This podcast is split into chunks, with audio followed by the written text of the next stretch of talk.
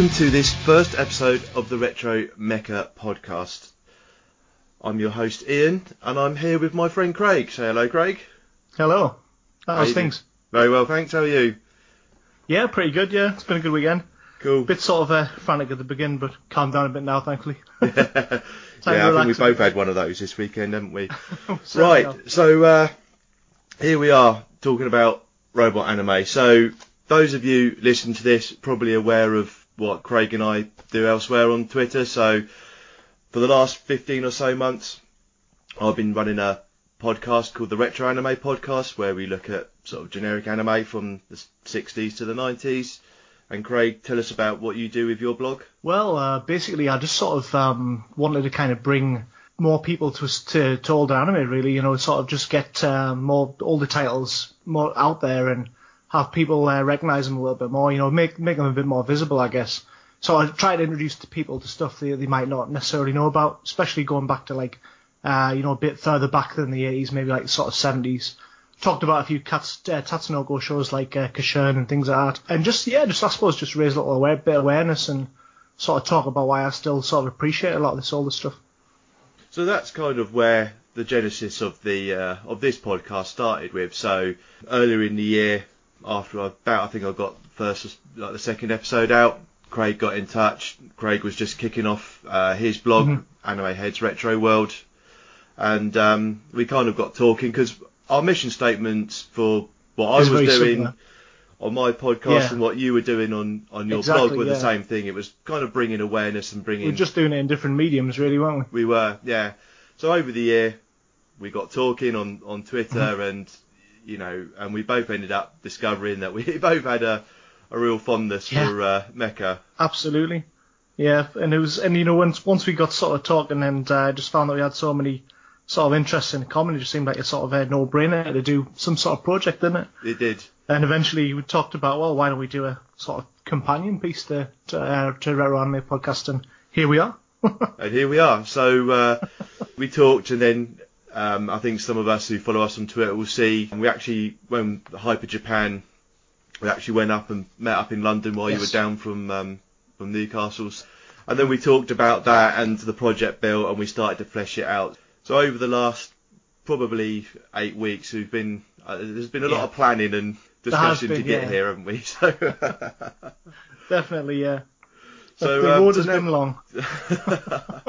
so now we're here. So I'll start to give a, a bit of a background to uh, what we want to do. So Yeah, sure. so we are the Retro Mecha podcast. So we want to look at really, uh, you know, the golden era of mecha anime, which really is Yeah, kind absolutely. of stems from the early mid 70s up until the mid 90s. So Yeah. we're going to look at everything within that era. Yeah, absolutely. I think that um, you know there might be a, a little bit of scope for, for doing some sort of older stuff, but it's uh, for the most part it's going to be 70s to the 90s, isn't it? Yeah. You know, there's, there's things like Tetsujin 28 and things like that that were a bit earlier, but you know, so 70s is where the golden age truly began, isn't it? You know, all the super robot stuff and that. So I'm uh, I'm looking forward to going through a lot of these because um, I mean Ian's a lot more learned on the subject than I am, especially with super robot stuff. I think he's seen a lot more than I have. So um, it'll be interesting going through a lot of these uh, shows, especially with the fact that we're going to be covering uh, lots of different iterations of the same franchise. You know, we talked about doing a whole series. If the series has sequels or reboots or new iterations, doing those, the OVAs, the movies, that sort of stuff. So I think that um, it's going to be uh, fantastic to just actually have an excuse and sit down and watch all this stuff. Yeah. Really. Any excuse is a good excuse, and, and an excuse to then be able to talk about it for a few hours as well is an even better excuse. Definitely. I mean, when we were talk, talking in the pub, um, it's just before uh, Hyper Japan. Um, I was saying, you know, it's it's great to actually just be talking to somebody else about this stuff just in person. Never mind doing a podcast about it. So uh, the fact that we actually get a turn into a show is just it's just sort of a bonus, really.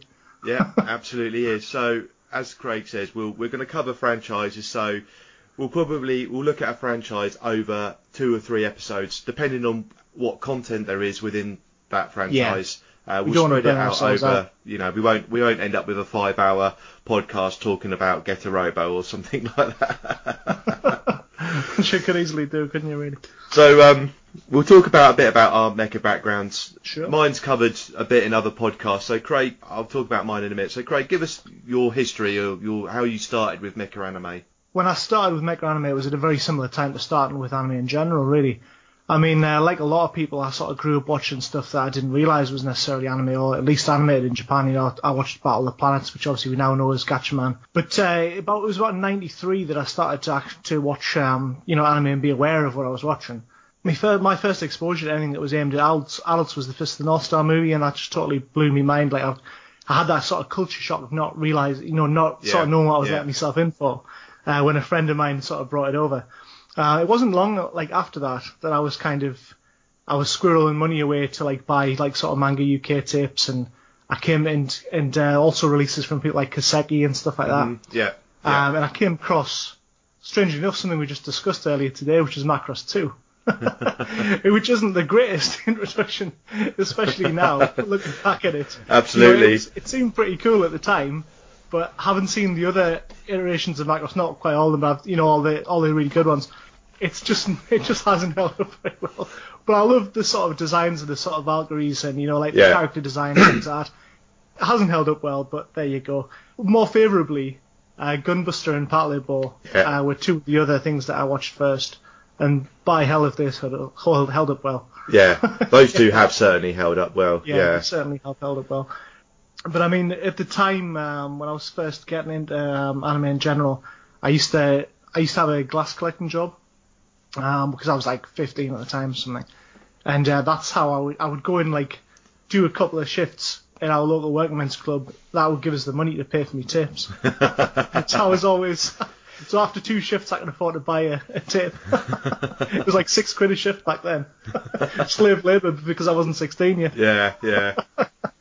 But um, But me- it funded me the habit was, though, uh, didn't it? So uh, Yeah, absolutely. It was an expensive habit then and now. yeah. I mean, um, my mum used to work uh, at a pub that was right next to a record shop, and they used to get all the manga UK tapes in. Right. So she would she would quite often go and like pick a tape up for us when it was released. And uh, Dave, who ran the uh, record shop, Volume was its name. He used to know what she was coming in for. Yeah. When- When she came in, he'd be like, "Cyber City Volume 2? and she's like, "Yeah." because he knew the release dates, I mean, he knew when she came in, it was always when a new tape came out.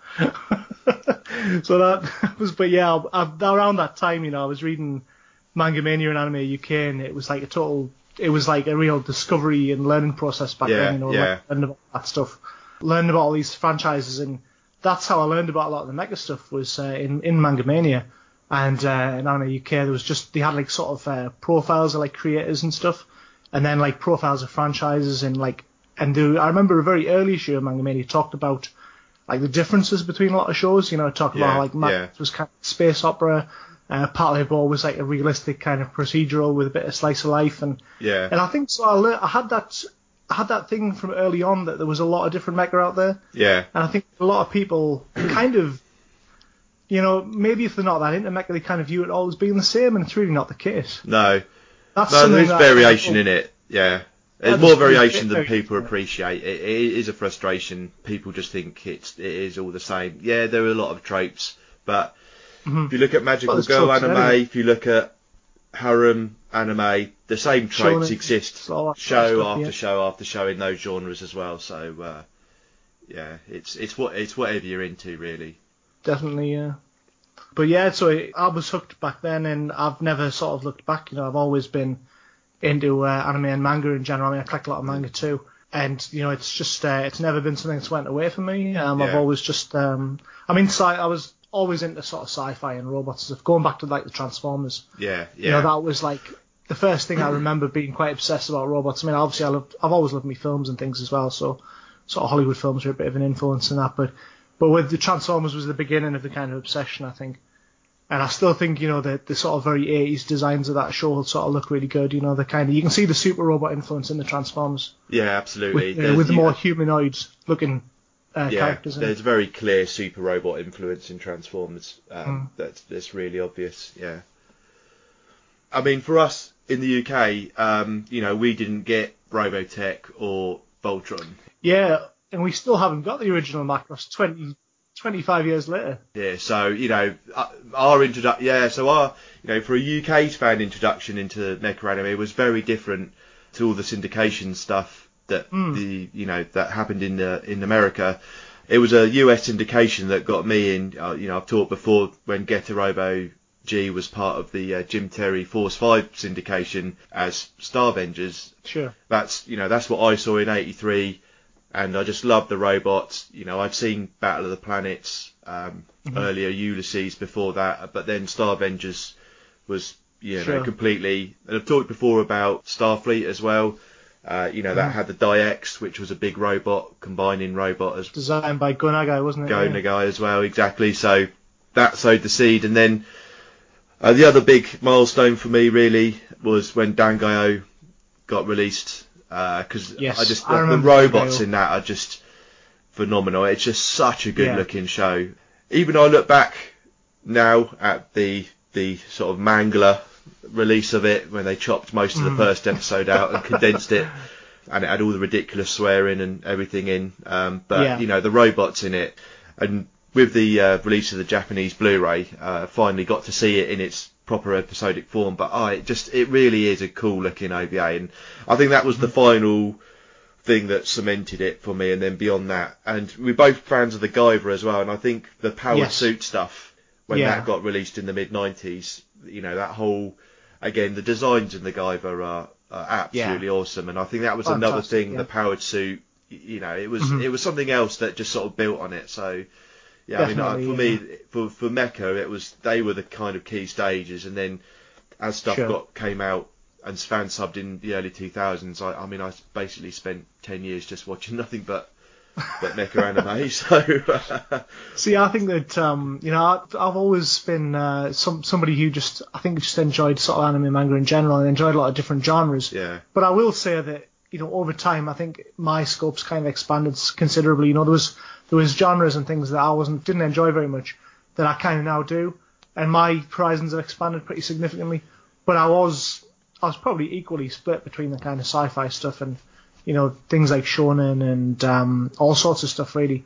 Yeah, I Um, mean, I mean, I always liked Fist of the North Star. I liked a lot of the um, sci-fi stuff Hmm. as well. Um, yeah, probably in the last five years, I've I've really broadened um, broadened my horizons as well with with all the genres I watch, all the classic stuff, The One Half and all that sort of stuff. I did watch Mhm. all of that um, during the night, Yeah. you know, but I would say 90% of my viewing from probably about 2002 to about 2013 was probably 90% Mecha or sci-fi really. There was a lot of sci-fi in there as well, but yeah, I did watch a lot. Would you say the catalyst, like, um, for you know, obviously going back to like uh, early 2000s, what was your exposure to like uh, to things like Gundam? Did you get into Gundam Wing?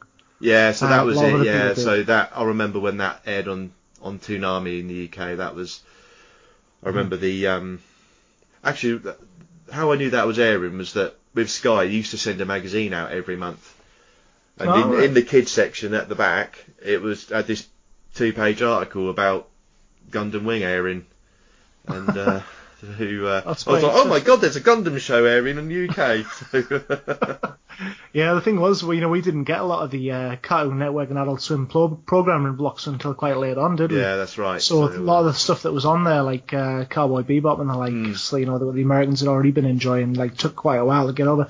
We had a, can you remember a channel called CNX? yeah, that's that right. we had yeah. over here.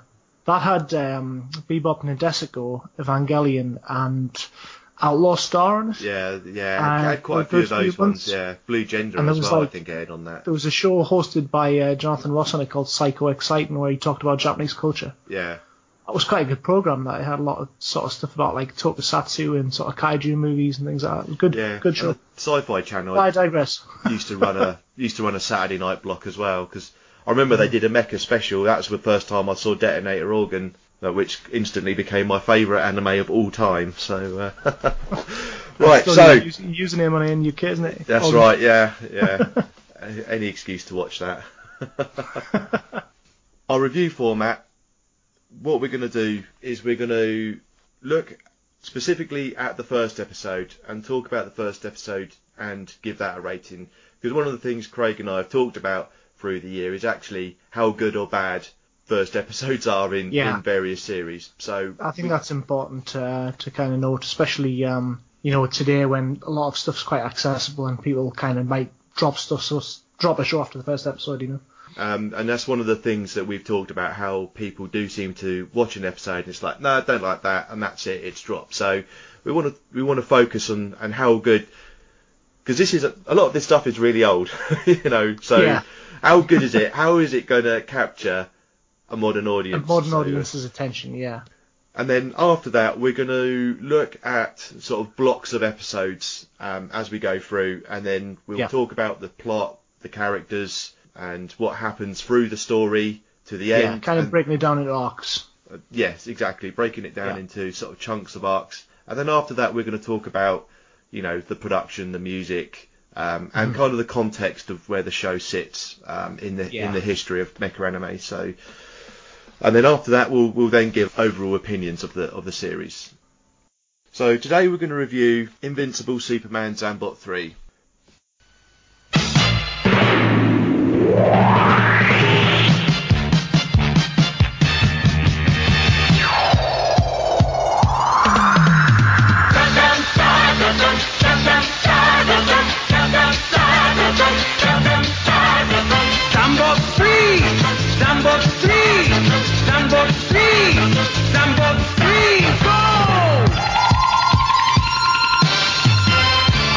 勇気と力とが静かに眠る海の底。飛び立て飛び立て飛び立て。三つのメカが一つになって。正義の姿巨大ロボット。その名も我らのザンボツリ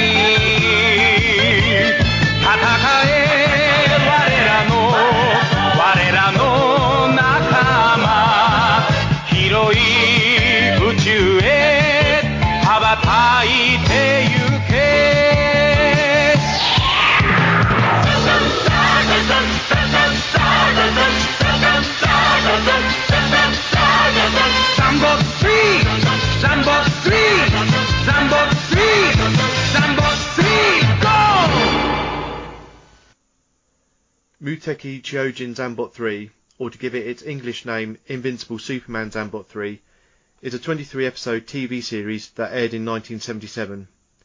It was directed by Yoshiyuki Tomino and produced by Nippon Sunrise. Tomino would team up again with Yoshikazu Yasuhiko for the character designs, and Kunio Okawara did the mechanical design.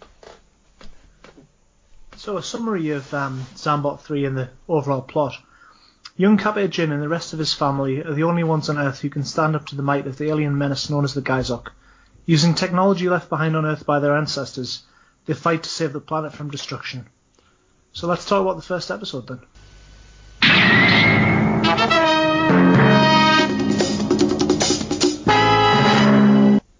So episode one starts Shingo and Kappei kind of tearing around on their bikes, uh, obviously kind of antagonising each other. And during this this exchange, we see uh, show his butt off at uh, Shingo to uh, goad him a bit more.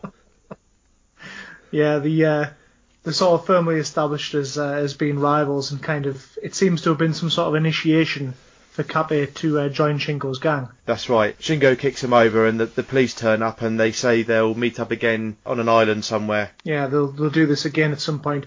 But he says, uh, you know, if we'll meet up again if you can get out of this, and then kicks him off the dock and into uh, and into a boat below. Obviously, he intended him to plunge into the water, but he, he he ends up landing on a boat and then goes up a ramp and gets out of there while the cops are chasing him. While the cops are chasing him, it's quite apparent that they know Kappei. Kind of seems to be a local troublemaker.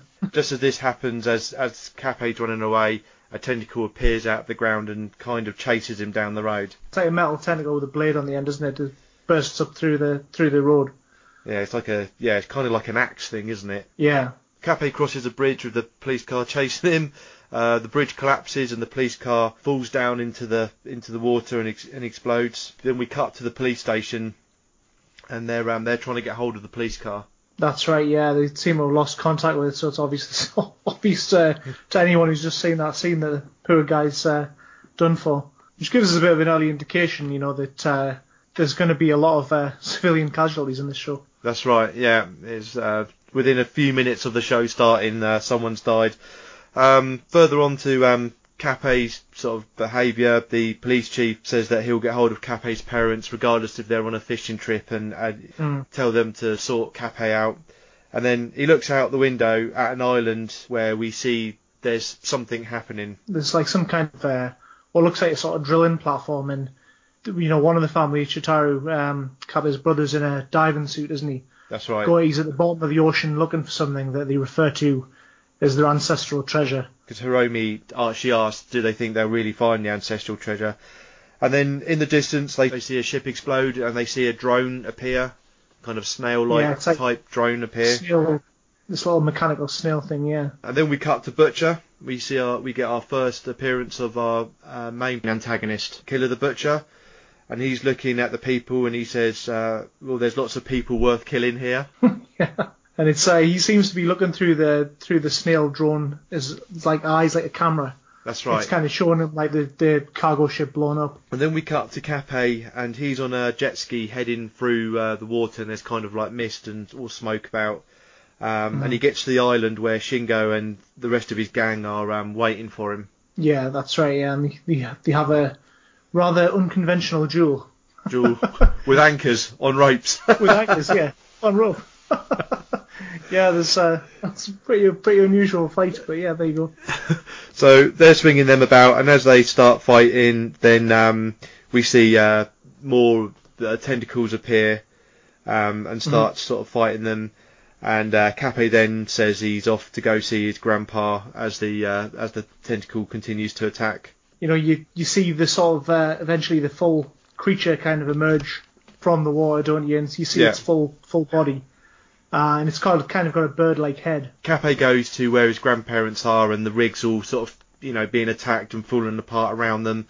And uh, Kappei ends up in the water fighting the uh, tentacle. Um, and then this craft kind of appears out from under the water and, and lifts him up. And, yeah, uh, he sort of slides down the surface of it, doesn't he? Like into into the water. and then you see at the end of it there's a there's a, a flat bit and you see like a glowing hatch, open hatch. And Kappei looks at it. Kappei starts to hear this voice telling him, you know, remember remember to remember a text. And uh, Yeah, and he starts to hear this certain Argon line. and he starts to hear this voice that says shoot in and that he should remember what to do and then Kappei does remember what to do and he jumps into the hatch Yeah, he hears this voice saying um, like a definition of what shooting means. Shooting shooting means quickly getting into the fighter. so he then gets in uh, he goes down a tube and there he sees Hiromi his mother and Hane his grandmother waiting for him um, and they tell him to believe in his ancestors Yeah, and they're sort of like um, they're kind of dressing him in like a flight suit, aren't they? that's right And uh, Heizaemon's telling him to you know to sort of uh, prepare uh, to prepare himself. So he goes down into another seat. He ends up in the cockpit of some craft, which is the Zambird, and he, he launches in the Zambird.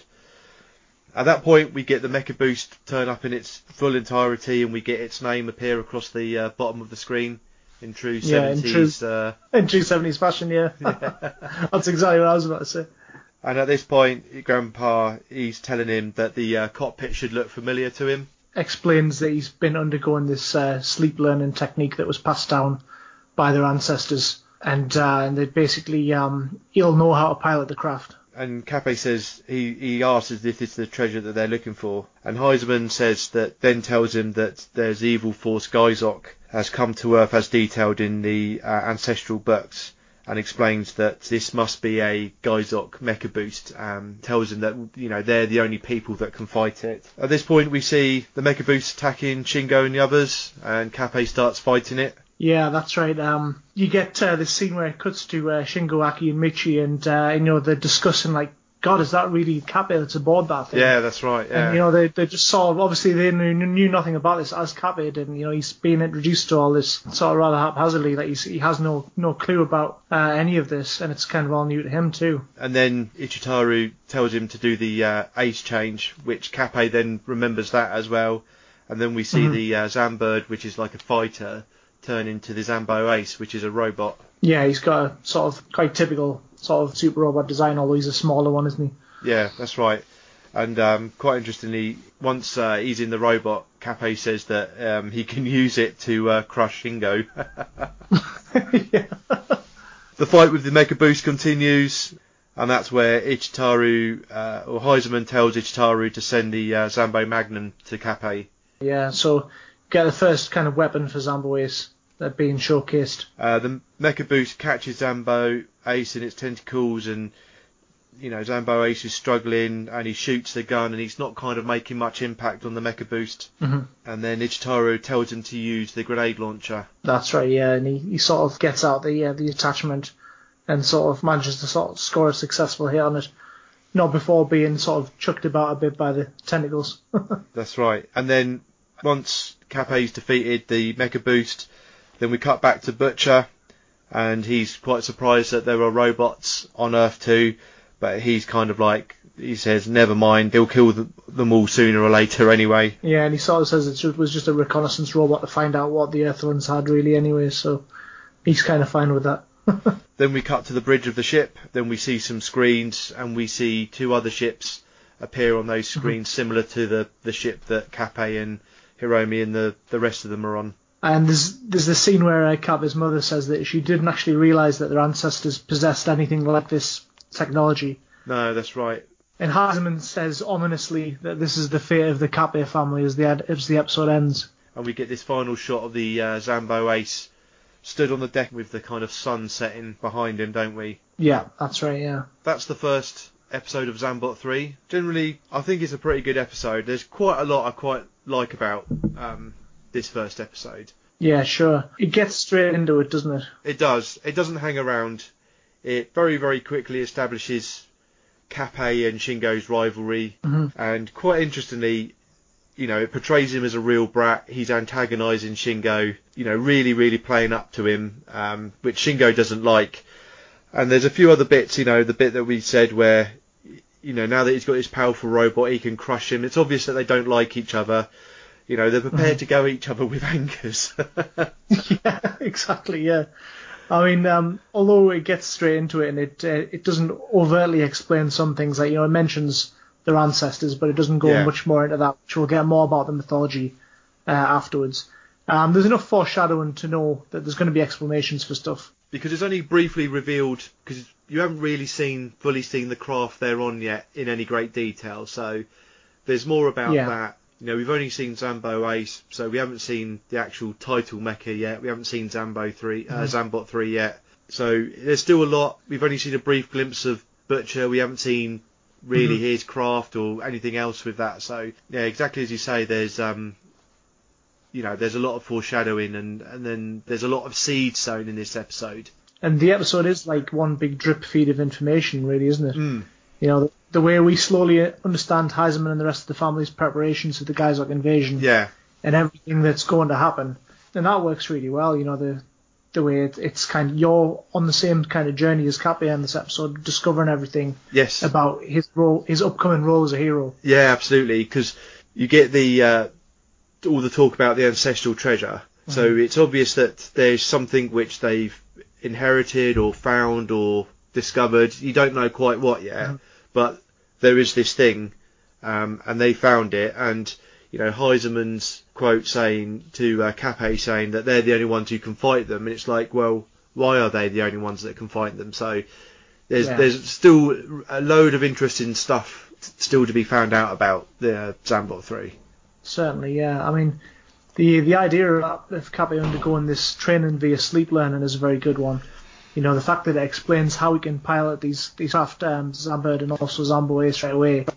Because obviously a lot of super robot shows of the era would fail to explain stuff like this. Yeah, get a robot has like Getter Rays, doesn't it, and stuff yeah, like that. Yeah, that's that. right. There's- Yeah, Sometimes there's a bit of like what people might call sci-fi MacGuffin that kind of explains Yeah. it, but I feel that this this is a better attempt to give you some sort of realistic grounding. yeah, it gives you Uh, some plausibility, doesn't it?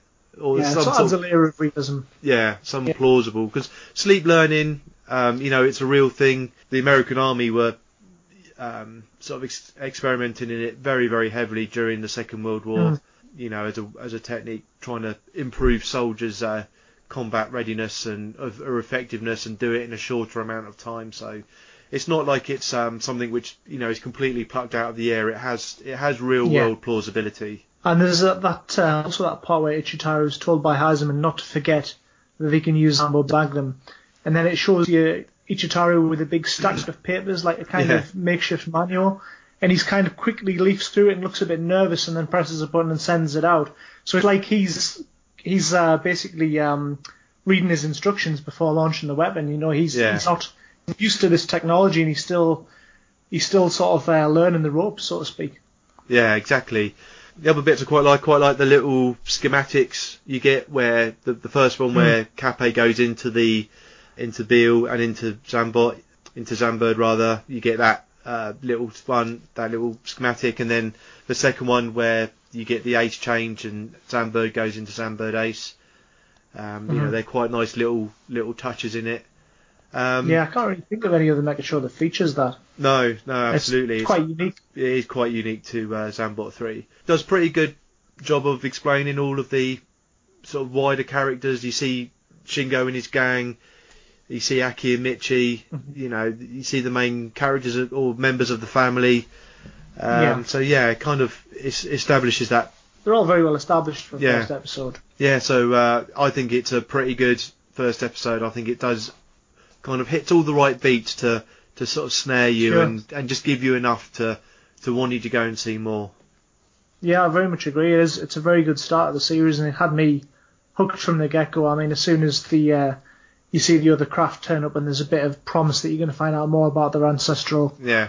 kind of heritage and uh, you know where they're actually from. That kind of uh, hooked me, and I was really looking forward to watching more. Um, so, what would you give the the first episode out of ten? So I give it a seven. I think it does. I don't think it's a spectacular first episode, but I think it does enough to want to make you want to see more of the series. Yeah, I would say an eight. I mean, for me, um, I agree with yeah, I totally agree with what you're saying. It might not have the most excitement, but it in terms of you know just setup, Yeah. it really got me hooked on the show and definitely like sort of got me to to want to sort of uh, watch more right away. So for that reason, I would I would give it an eight. So the early episodes after episode one, um, they expand on the principal cast a little bit more, and they give us a little bit of backstory about Heizaemon discovering this ancestral book that warned him about the coming of the Gaizok, and also told them about the fact that they've actually got an alien heritage, Yeah. and that they're descendants of this alien race from the planet Beale. Yeah. And that's obviously uh, what they named the the three craft after uh, Beale one, two, and three. As we get more introduction to the uh, mecha and all the sort of abilities and things of the of the different craft, we get a combination between Beale 1, 2, and 3 that becomes King Beale. Yeah. So that kind of serves as the sort of command center, if you like. And that brings the three families together then, doesn't it? So all the descendants of the aliens are now all back together on the one craft. Because we've got the Kami family, the Kamikita family, and the Jin family, but they're generally collectively referred to uh, as the Jin family as a whole, aren't they? That's right, yeah. So one of the key themes that runs throughout Zambot 3 is its depiction of war.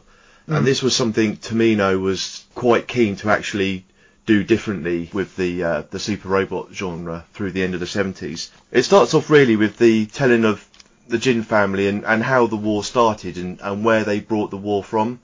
In the early episodes, you get quite a bit of backstory showing the Jin family on planet Beale and Gaizok attacking them and, uh, you know, them escaping and then coming to Earth. But the series really doesn't pull any punches when it comes to depicting war. I mean, the way the way it's sort of uh, portrayed is just quite brutal. Yeah, You know, we absolutely. see innocent bystanders being killed regularly on screen without any cutaways or any ambiguity as to whether they've died or not. No, absolutely. People getting crushed, set on fire, and like you know vaporized left, right, and center. Um, there's and there's very realistic depictions of the destruction caused by the Gaizok. You know, you like when even when a Mecha Boost explodes, it'll parts of it will fall down and like take out a building or something like that. And uh, the way that's sort of shown is in a lot more detail than I would say a lot of other super robot shows would show it in the in the same era. Yeah, and, it, and the way it shows what actually happens to the innocent people, because even as early as episode five, you see people at the sh- ferry trying to trying to get away, you know, and then through like episode seven, you see like the mass evacuations of people in their cars trying to flee the city as the war's going That's on. right, yeah. And as you say, the collateral damage. There's lots of instances which I think like episode 13 where uh, Kappei's fighting uh, the Mecha Boost and a bit of he blows it up and as you say it falls and it just wipes all these people out, you know, and it's like that depiction of, you know, all these people are just get caught Mhm. up through no fault of their own or whatever. And, you know, and that's what happens in war. If you look at all the wars that have happened recently, um, if you look at Syria, um, and places like that and Libya and Yemen as another good example, there's all these people that just, through no fault of their own, they don't want the war, they're Absolutely. not fighting, they're not everything else, but Yeah. unfortunately they just get caught up and all those innocent people do just just you know get caught in the crossfire absolutely the episode where Shingo is with the girl who's in you know she's got PTSD effectively Yeah. and she won't That's talk right. and you know She's she's, just afraid afraid of the robots in robots general. yeah And she thinks that all robots are Mecha Boosts, so she's even afraid of Zambo Ace and Zambo 3, yeah. Zambo 3, sorry. Yeah, and even though that's the good guy and it's can see it fighting them, but it, Mhm. you know she can't differentiate with that. That's know. right, yeah. She just sees all robots as bad. yeah, I Um, mean, the the family just suffer quite a lot because Yeah. of the, the fact that people believe that the guys are only attacking humans because of them. And they they see things in a very simplistic sort of uh, view that, you know, if the if the family aren't there, if the Jin family aren't there anymore, then the guys will leave too. Absolutely, And- and it's a And of course, things are rarely that simple, are they? no, it's never it's never as clear cut as that. Um, but people just do believe, and there's quite a few instances through the show where people see that view because all the way through there's like real resentment, and it starts right in episode two that that Mhm. resentment and that backlash against them, you know, and you constantly see people people saying, well, if you weren't here, then they would have never have come, but you know, Yeah. the reality is that the guys up saw Just want to exterminate humanity as a disease and wanted to exterminate them. So That's without right, yeah. without I mean, the Jin family and Zambot three, then it would have been a lot easier, and they would have all been wiped out much much sooner. So, but people can't, Absolutely. you know, people can't see that. And I mean, Kappei and other characters try to try to explain this to people, and nobody will, will uh, listen to them. You know, there's more than one scene where he tries to explain that they just want to kill all humans, and they don't. Yeah, It's nothing to do with you know us kind of bringing a war to our planet. We we actually tried to, our family tried to escape it, yeah, if anything. But like you say, you know, they they just uh, they just basically see it in those sort of simple terms. yeah. You know, they see it literally as black and white as that, and the depiction of refugees, which you don't see. So. You know, there's Yeah. refugee camps scattered about, you know, and you see them being set up. Um, and like Aki's mum, people very close to the Jin family have been hurt. And it's that it's that depiction and you know as much and you, know you see people get up you know Kappei get upset because he sees it's what they're doing is affecting their friends um That's right, and, and, the, and their their friends and their family. And as you said at the start of this you know it's just never been depicted in in robot anime No. before. It's a real it's a real gritty Yeah, I mean, sort of depiction of how a war actually um, plays out. plays out. Yeah absolutely Yeah, I mean, you just you know, there's plenty of super robot shows. You see like things like buildings being blown up and stuff, but it's like in a sort of cartoonish like Yeah, comic book. where, absolutely. You know, like things get destroyed, but you don't see the actual effect of what that does to, to the people underneath. No. The other thing that's quite interesting as well is effectively as almost paramilitary is what they, you know, they're not an official Earth army Mm-hmm. Yeah, or right, Japanese army. They are, you know, they're acting as a paramilitary. That's and then right. you they've see how, the, they've just taken the, it upon themselves to defend everybody. yeah, absolutely. and you know Heizaemon and other characters, you know, it's sort of, uh, you know, they're they're always sort of like telling Kappei and Keiko and the the other, you know, the and Uchuta that they need to kind of like uh, just get past the sort of resentment and hate that people have for them yeah, and just fight on, you know, because they're doing the they know they're doing the right thing. yeah, absolutely. Uh, But then interestingly, you see how the Earth actually starts to then get involved in the fight. So Mm. when it starts Yeah. off with sort of the government having a sort of going to see onto Bandock and- see Butcher to have peace negotiations, which just you know Yeah, was just a well foolish idea which you could never see working. But it starts with that, and then in episode 15 with um, Admiral James, you know the Earth Mhm. fleet actually coming along, and then later on, um, the Earth Army want to actually take over the running Take of Zambot and everything, and the operation Yeah. of it. Absolutely, I think that uh, that's something I've never really seen in a Super Robot show. uh, Either like you know the sort of military trying to kind of take control and no, sort of you know you know try to utilize the sort of mecha and that sort of thing themselves. no, It was quite quite unusual on that. it is quite unusual Uh, because It's a good episode because it kind of because it kind of um, you know gives you a bit more of the sort of uh, mythology and the fact that only they can sort of pilot because Yeah, only absolutely. underwent sleep learning, but they've also got superior reflexes. Um, Heizaemon mentions at one point they've got Yeah. like, I guess, alien DNA in them that makes them a little yeah, bit absolutely. more than human.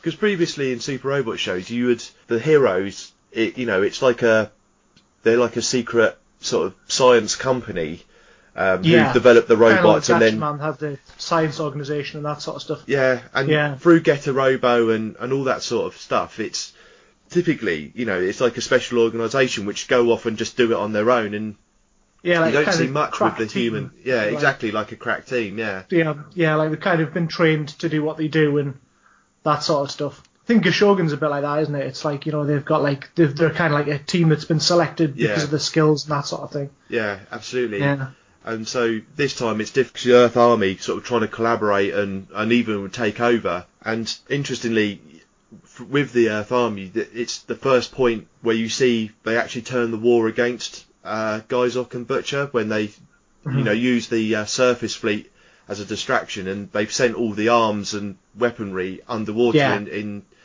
um, submarines, and and that's quite an interesting thing because there's a couple of episodes like around the middle of the series where the Jin family and Kappei and Heizaemon, they're all on the back foot. You know, the war isn't going their way. People Yeah, are that's right. dying. They're not making any difference. Butcher has the upper hand. Um, and then And slowly, people are really starting to get annoyed with with their antics and stuff. You know, Yeah. they like really want them trying to drive them out of town at one point.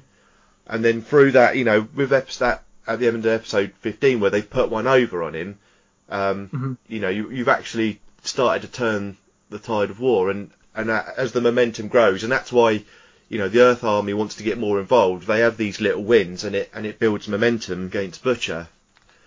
The other thing that plays quite heavily in Zambot 3 is like the sacri- the human sacrifice for the greater oh good. yeah, absolutely. Um, Yeah, def- there's a lot. I mean, that's a huge tone. That's just a huge uh, theme throughout the series. I mean, the fact that you know there's sacrifices need to be made in order to beat the enemy because they're incredibly ruthless. Yeah, and it's putting the greater good against the the worth of the one. You know, it's the worth of the of the many. Um, Yeah, and because Admiral James sacrifices himself, and you know, Kappei is uh, quite upset about it, though he doesn't want to show it. yeah, And it's there's that scene where Heizaemon says to Gentaro, um, you know, that kid knows a bit more than he lets on. You know, he's yeah, because he said to their faces, he says that he was a, he was a fool who only who only sort of knew how to kind of play it cool and he Yeah. just kind of wanted to be a hero. But then when you see him by himself crying, he's like, you know, he's, he's he didn't want to get upset in front of them, but he's he's kind of uh, you know sort of really upset and moved by his sacrifice. yeah.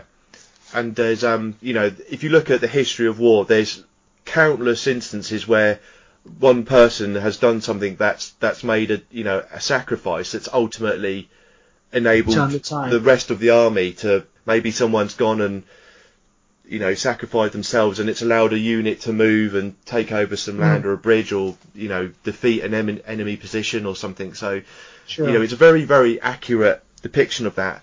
And what's quite interesting what that leads to um, at the end of the show um, and you kind of get a few points um, along the way of this when when the Jin family they interact with the the human army and and Gaizok's bit at the end. It, you know it's that question who are they fighting for are, Yeah. did they were they asked to fight will they be thanked for fighting That's right.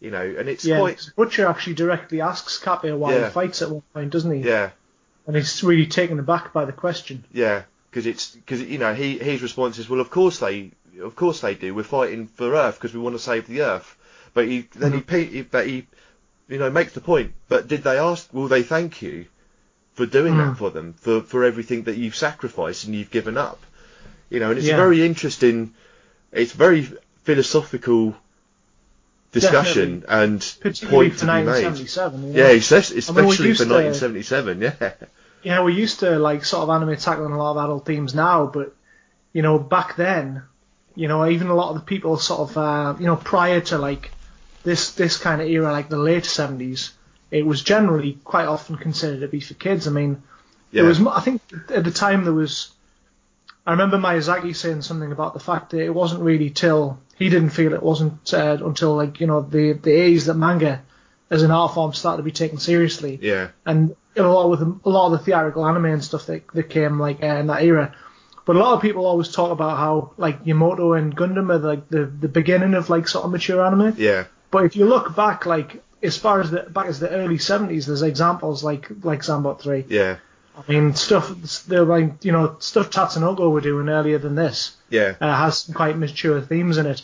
But certainly, like you know, Yamato and Gundam weren't the weren't the beginning of that sort of stuff. You know, there's Yeah. I, mean, I think, that. I think and- yeah, Yamato was the first to sort of. I mean, I feel that was the first one to really start to set that more serious tone to it. But I think Oh, Tomino absolutely. then yeah.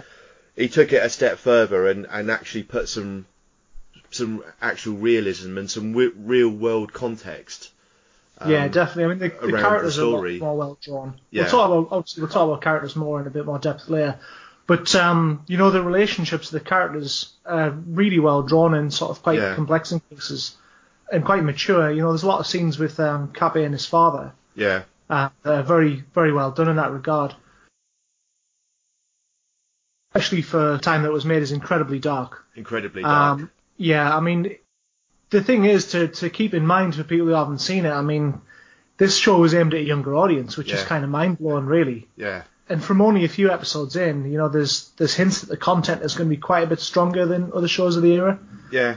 I mean, some Super Robot shows were quite, although they had a lot of good ideas, you know, really sound science fiction ideas and good characters and, you know, really cool mecha design and everything, they could be quite repetitive and, you know, you had the kind of threat of the weak element, Yeah. that sort of thing. But in this show, uh, there's just so much, like, human drama Yeah. that's really, really, like, uh, well handled with really well drawn characters, as I, as I mentioned before. Um, even if it's a secondary character that turns up for one episode, they're not treated as a secondary character. You know, they're, they're given quite a bit of depth. And I think even from the, you know, as we talked about in the first episode, the tone is set right from the outset.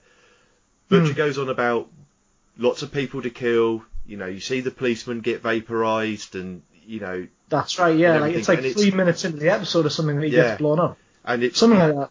it, it's just there right from the beginning. This is, you know, this is the tone. It's dark. People die, and you have, you know, a sadistic killer who's just hell bent on killing people.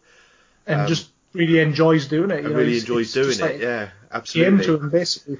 Well, I mean, we'll get on to Butcher later, but um, as the uh, as the violence escalates and things get really serious, there's an episode where Kappei's dad, uh, Gentaro, and uh, Heizaemon infiltrate the Bandock, the you know the Yeah. Fortress, and they're just gunning down like uh, henchmen left and Yeah. right. Yeah. That alone, I mean, the hero's killing people in that sort of kill or be killed scenario. yeah, absolutely. It's just very different in tone to a lot of the shows at the time.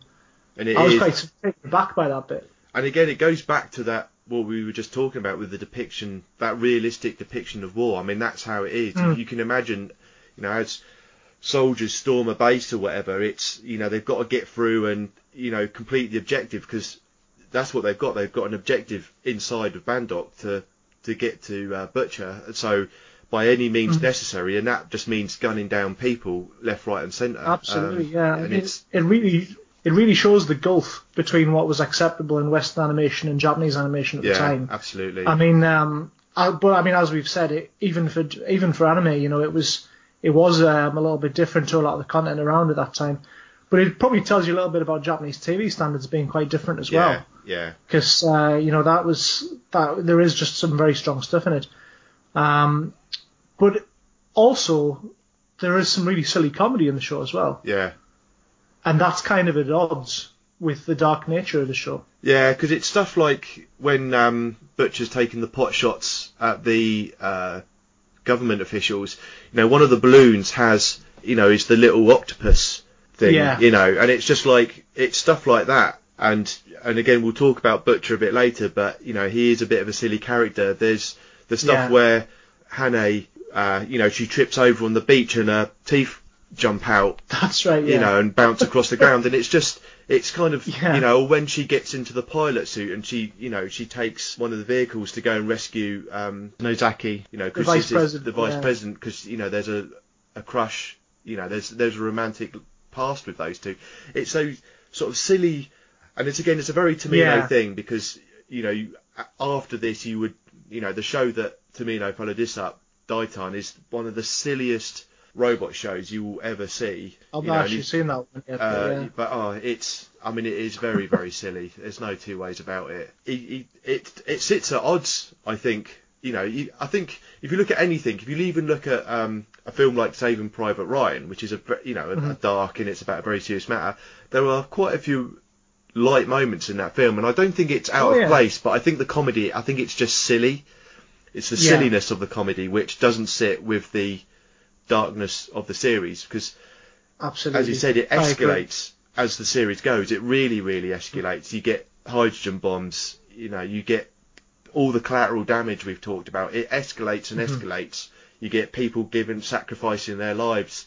You know, it For really. cause, yeah. Um, and the human But, I bomb mean- bit, which is just, you know, again, we'll talk about that later. But it's just the darkness of it is incredible. But the silly bits, uh, yeah, yeah, for me, that sits mean- at odds. I think. It does. I mean, one that really stuck out for me was a bit where I can't remember. I can't remember if it's Aki or Michi, but there's a scene where like um, she one of them kicks uh, Zambo Ace in the foot, Yeah. and like Zambo Ace like, hops around like he's Yeah. kind of like in pain holding his foot, which is a bit strange. I mean, how strong is this kid? Yeah, exactly. and also with Aki, when she gives him the scarf and you see Zambo Ace with the scarf on it, I mean, it's just, it's kind Yeah. of silly, you know. Yeah, Um, but I think that, I mean that bit for me, I quite like that bit because it's although I get what you're saying, it it does kind of I suppose take you out the show a little bit, but it's the fact that like you know that scarf meant a lot to her. Yeah, it's I like, mean, you know, I- I- kind of I get the Yeah, context like, and the like- reason for it, and like, you know, and it's a very powerful, connection. emotional bit, absolutely. But the last shot of Zambo Ace with this enormous scarf blowing in the breeze, just, it's, uh, I know it is a bit silly. it That's is just a bit kind of like of silly at times, but, you know, that's, There's that's there's the also that uh, there's also that scene with the um one of the sort of uh, BL2 uh, crew, and he's like a big sort of portly guy in like a white suit and a sort of Texan. And he, the the mechanical chairs that transport you all around Beale, that you know the the sort of pilots and crew sit in and they get taken around the ship. You know, he, at one point he kind of can't catch up with one of the chairs and he's Yeah. chasing it down. And that's just really awkward comedy that would only I mean, you'd see that in like- wacky races or something. And you know, at the end of the day, as we said, this was aimed at kids, so you can Yeah. you can understand maybe putting it in, but yeah, it just kind of feels it does kind of feel at odds.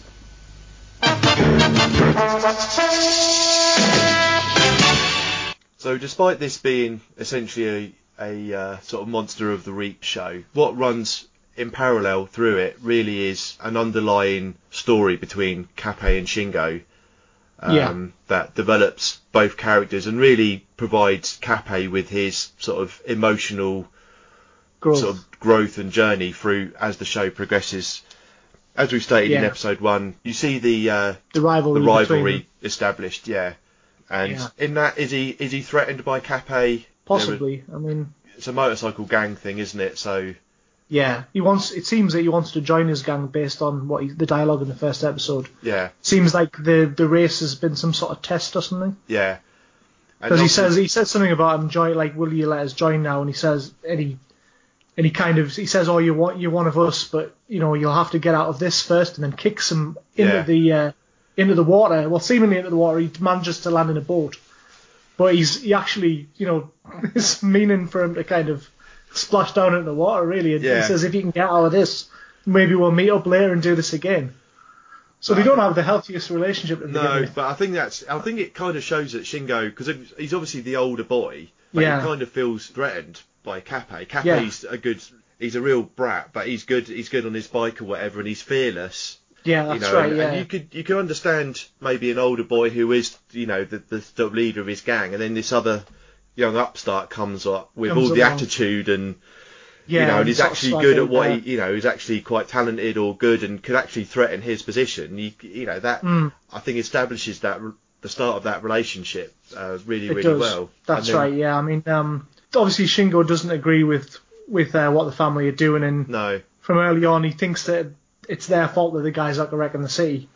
yeah, But um, when his mother and sister go missing, that's kind of like the last straw that sort of really affects their relationship. because at the end of that episode, uh, you see Shingo. I mean, he's absolutely seething. You know, he's just Mm. he's absolutely full of anger. You know, he sees them. It's he, he lays it all squarely at the their feet. You know, all the Yeah, all the killing, the hardship, um, the difficulty. He puts it squarely at their feet. And then that's another one episode about that time as well, where he goes across aboard King Beale to and he starts smashing it up and everything, doesn't he? Yeah, he smashes all the sort of control panels and stuff, doesn't he? because you know as we said at the start, you know if they stop King Beale from operating, then it'll all be over because Yeah, you know it's clearly. that kind of narrow-mindedness. Absolutely, yeah. Um, but the the relationship is the sort of focal point of the series. I mean, it feels like a kind of the sort of yardstick by which like you sort of measure a lot of the story arcs and things. You know, there's the the although there is a reconciliation between them, there's a lot of like things that they go through before they reach that.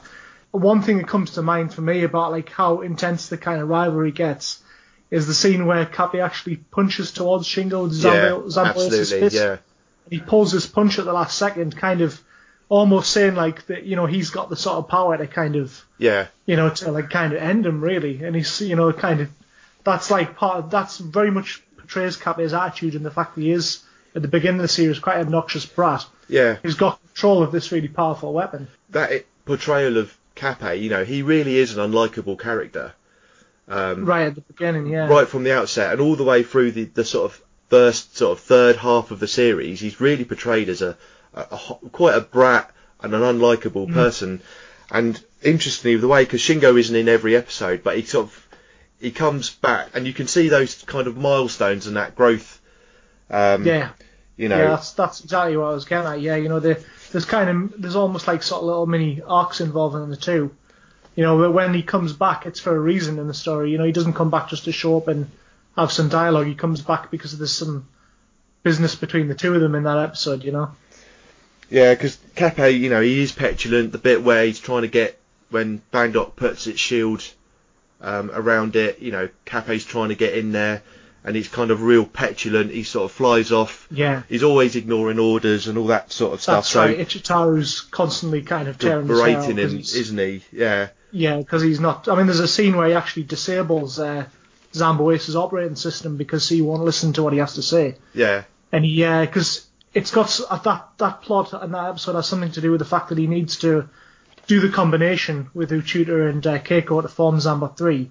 But because he thinks he knows better yeah, and he wants to like uh, do his own thing and he thinks that his plan is better, Ichitaro just shuts it down and he's like, well, if you're not going to cooperate and you're not going to yeah, actually uh, join with your cousins Yeah. and fight this thing, then I'm going to stop you fighting because yeah.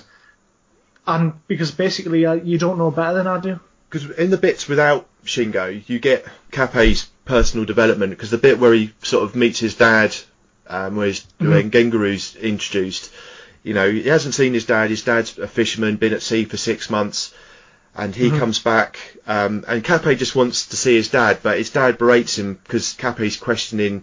You know, he's putting his family first rather than the fight or the greater good. Yeah. We keep referring to, and he berates him for that. And Kappei's upset because he just wants to, you know, please his dad, and and what kid doesn't Sure. really want his dad to be proud of him, you know? So there's bits like that, and uh, you know, there's a couple of episodes where he tells him, you know, you've got to you've got to fight like a soldier, you've got to think like a soldier, you know, you're a Yeah. you're you're the primary soldier for the protection of Earth, you know, and there's quite That's a few right. episodes and and scenes like that. That bit where we talked earlier, where there's a bit where Shingo leaves, and Heizaemon says to him, you know, you've got to fight for Shingo. You know, you've got to, Yeah. you know, fight for your friend. You know, do this for your friend if if nothing else. That's right. thing.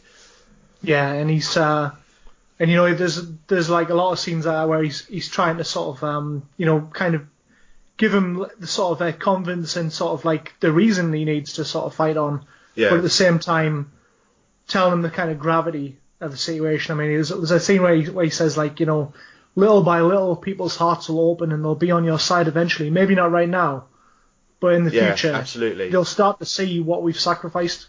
So I feel that um, the first point where you really start to see Kappei's growth as a character is that episode with the um, owner of the steel yard where Kappei wants Yeah. to buy some steel from him to repair the damage that Shingo did.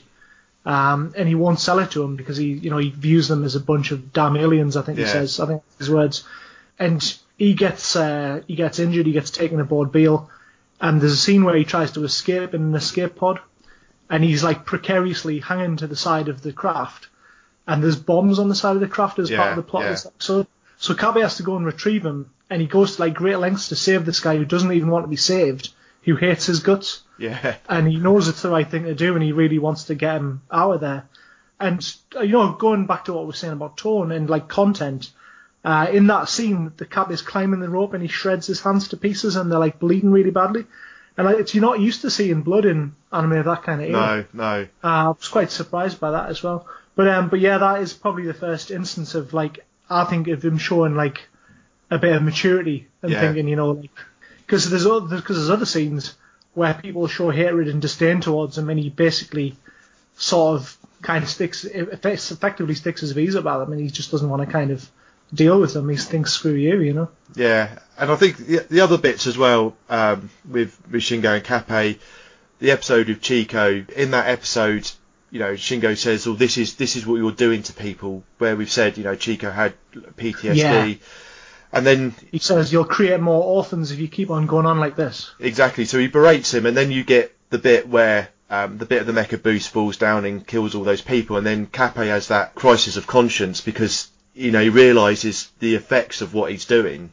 You know that there are Yeah. consequences to his actions. That's Um, right. I should clarify that Chigo is an orphan, so he's referring to her. You'll make Yeah. you'll make more people like her. He says. Kappei has this, you know, crisis of conscience and then stops fighting and says, well, I don't want to do it anymore. I, I don't want any more.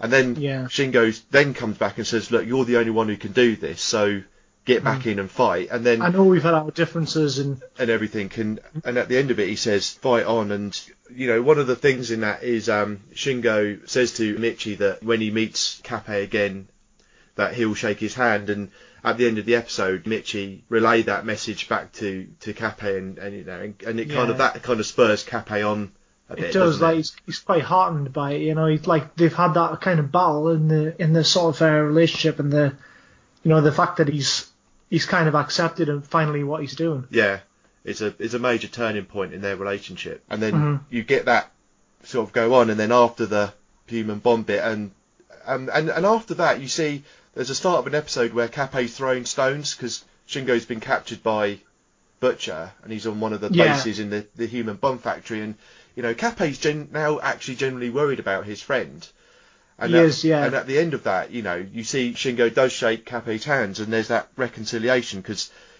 they've both kind of done a lot of growing up they've both been They through a lot and and whatever and it's They've you both know, have been, really been through the mill by that point. Yeah, seen a lot absolutely. of people die. A lot of people that they care about die. Um, and I mean, at one point, um, Shingo is actually going to sacrifice himself. He doesn't. He, you know, he, he sort Yeah. of gets through it. But he was quite in in that episode where he's aboard the uh, fortress where they make the sort of uh, bombs and everything. He's he's quite willing to like take himself out to like help other people yeah and you see growth of his his uh, character in that episode because um, he's like in a cell with this uh, guy who's created a kind of way to get back at the Yeah. Well, I, I guess we should get more into that about when we talk about the sort of human bombs arc. Yeah, he's quite willing to like to kill himself to save all these people. Yeah. and he also gets kids and family and stuff out before him before he manages to escape. Yeah, and that bit at the end of you know when you have that sort of full reconciliation between Shingo and Kappei because Shingo realizes that Kappei sort of went and rescued Aki um, and and everything, and he realized what he did for her, um, and despite kind of knowing the risks, you know, and everything Yeah. else. Um, and it's like, well, you know, he does. He's not. A, he's not a selfish brat who only puts himself first. Actually, he he put himself out to rescue. You know, he went to rescue Shingo. He went to rescue Aki and Michi. So, Mm-hmm. you know, you saw that. You know, he's actually quite a caring person, and he does put other Definitely. people first and everything. So, Yeah, it was. It, that was. I thought that was a nice rounding, because at that point, then you go into the sort of the final arc. You know, the final battle towards Gaizok. sure. Um, and I think that sort of nicely closes out that bit of the story. Yeah, it does. Yeah, the the relationship is kind of you know repaired, and the Yeah, they are sort of like real friends rather than kind of having that, that yeah. sort of like they're not really rivals anymore. relationship we had Yeah, at the beginning. yeah, they're not Um, rivals anymore, are they? So And Shin goes on on his side for the final battle, you know, which kind of takes us neatly into into the kind of uh, the end with him being one of the kind of core group, I guess, and Yeah. being in a lot of uh, later episodes. Because there's there's sections where you know where you leave. There's a section where he leaves town and you don't see him for a while. yeah, So he, he so he kind of comes back as a sort of big character towards the end of the show, I would say. and I think that's then sets Kappei up. You know, he's he's reconciled and and he's now in the right sort of mental state to go and into that final battle with Butcher Yeah. and Gaizok. So, uh, yeah, I think the way that plays out is really really well structured, um, Mm-hmm. and I think that's Definitely. don't really see that level of character development in anything through the mid 70s um, and it's a really it's really powerful uh, and again part of the beauty of animation is that I think you can actually really portray those emotions Yeah. and stuff um, Absolutely, so yeah. it's really it's a really strong um, really really strong character writing Definitely, I highly agree. Yeah, I think it's um, it stands head and shoulders for me in terms of like sort of the way the characters are portrayed over other shows that I've seen in the era. yeah definitely Definitely, as well as particularly in the super robot genre, anyway. So um, often when we see uh, Killer the Butcher, he's viewing violence from a distance inside his fortress, the Bandock, yeah and he's watching everything from a monitor screen. And in these scenes, you know, there's we talked about the, the silly comedy that often occurs with him. He's often like indulging in luxuries like having a sauna or a massage, or he's trying on jewelry.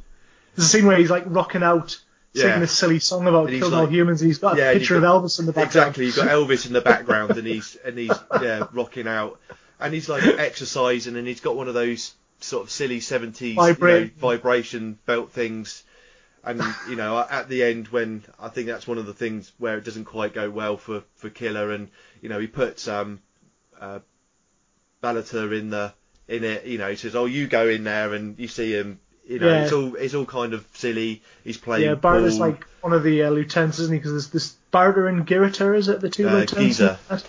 Giza, that's it. Yeah, Giza. Yeah, and th- he's often like tormenting them, isn't he? Yeah, Basically, do he's always hitting uh, them and bashing them about and and stuff. But you know, he's and he's you know he's this big green monster with earrings and kind of grossly fat, isn't he? Like Yeah. you know, really kind of big. Yeah. And, he's, and he, they, they, we talked about the fact these bits are often like at odds with the dark and serious tone.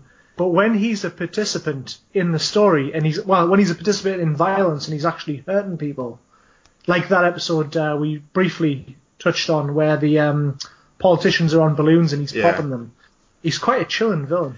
he's it's that scene is incredibly sadistic because he's taken this Mm. he's got all these people hanging by balloons who are petrified you know Yeah. absolutely terrified. Just waiting for the moment that you're gonna. when they die, you know, and and it's one of those things you can imagine falling, knowing you're falling to your death, Hundreds you- of feet. hundreds yeah. of feet, and he sat there gleefully taking these pot shots of a bow and arrow. I mean, it, the the the sadism in it is Absolutely. absolutely I mean, there's a lot of build up to that scene as well because the politicians are sat around a table.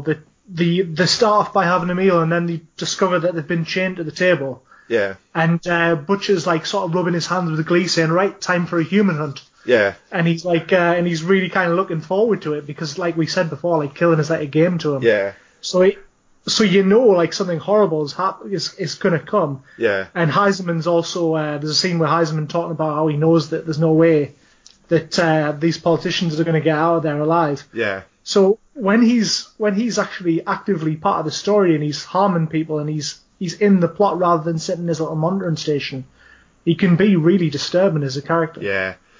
Because he's got this, you know, he's got this silly sort of high pitched voice, and he's always giggling, Giggling, yeah, you know, and it's absolutely. and then he's this I say this silly character, but then he does this really sadistic stuff. And when he's saying he's looking at um, a map of Japan, at how much they've taken over, and it's like it's the and he's going on about it being the colour of blood, and he wants it all to be covered in blood. You know, it's it's you know Mm. as we talked about the darkness of the show, it's that's you know he's got that real nasty streak, but then Exactly. I mean, his his name might seem a little bit on the nose, but it, it totally is his character. You Yeah, know? it's like, that's what it's he an is, extension yeah. of his character. I mean, it, you know, when I when I remember when I first sort of heard about the show, and I was reading the synopsis, and I thought, really, you know, a character called Killer the Butcher. Yeah. But it does, I guess, it suits his character, you know. But when he first meets, when we first see uh, the Gaizok Master, though, because obviously they're expecting a quick victory and defeat of the uh, humans, and um, you know he's not achieved it, despite all the weapons that the Gaizok have have given Killer the Butcher. Um, and then he starts berating, and you start to see Butcher's a The bit of a coward. side. You know, he, Yeah. he's he's just a bully at the end of the day, and you know they He say is, well, yeah, you were just a a barbarian that we picked up and saved. Um, you know, we had this Gave all contract. the superior technology to. Yeah. Yeah. You know, and you, you see Um, him sort of, you know, the, the the bigger bullies, you know, now giving him a hard time, and you see him like, oh, you know, you know he's he's he's now Cowering. genuinely in fear, and he's he's Yeah. a bit of a coward, and you know, as you as you said, you know, he fights from afar. He you never see him actually in the fight. You know, he uses his mecha boosts and all his soldiers and everything Yeah. else. But never Not till the very end because he gets made to fight by the Gaizok Master at the very end. exactly, you know, yeah, we'll that- get to that later.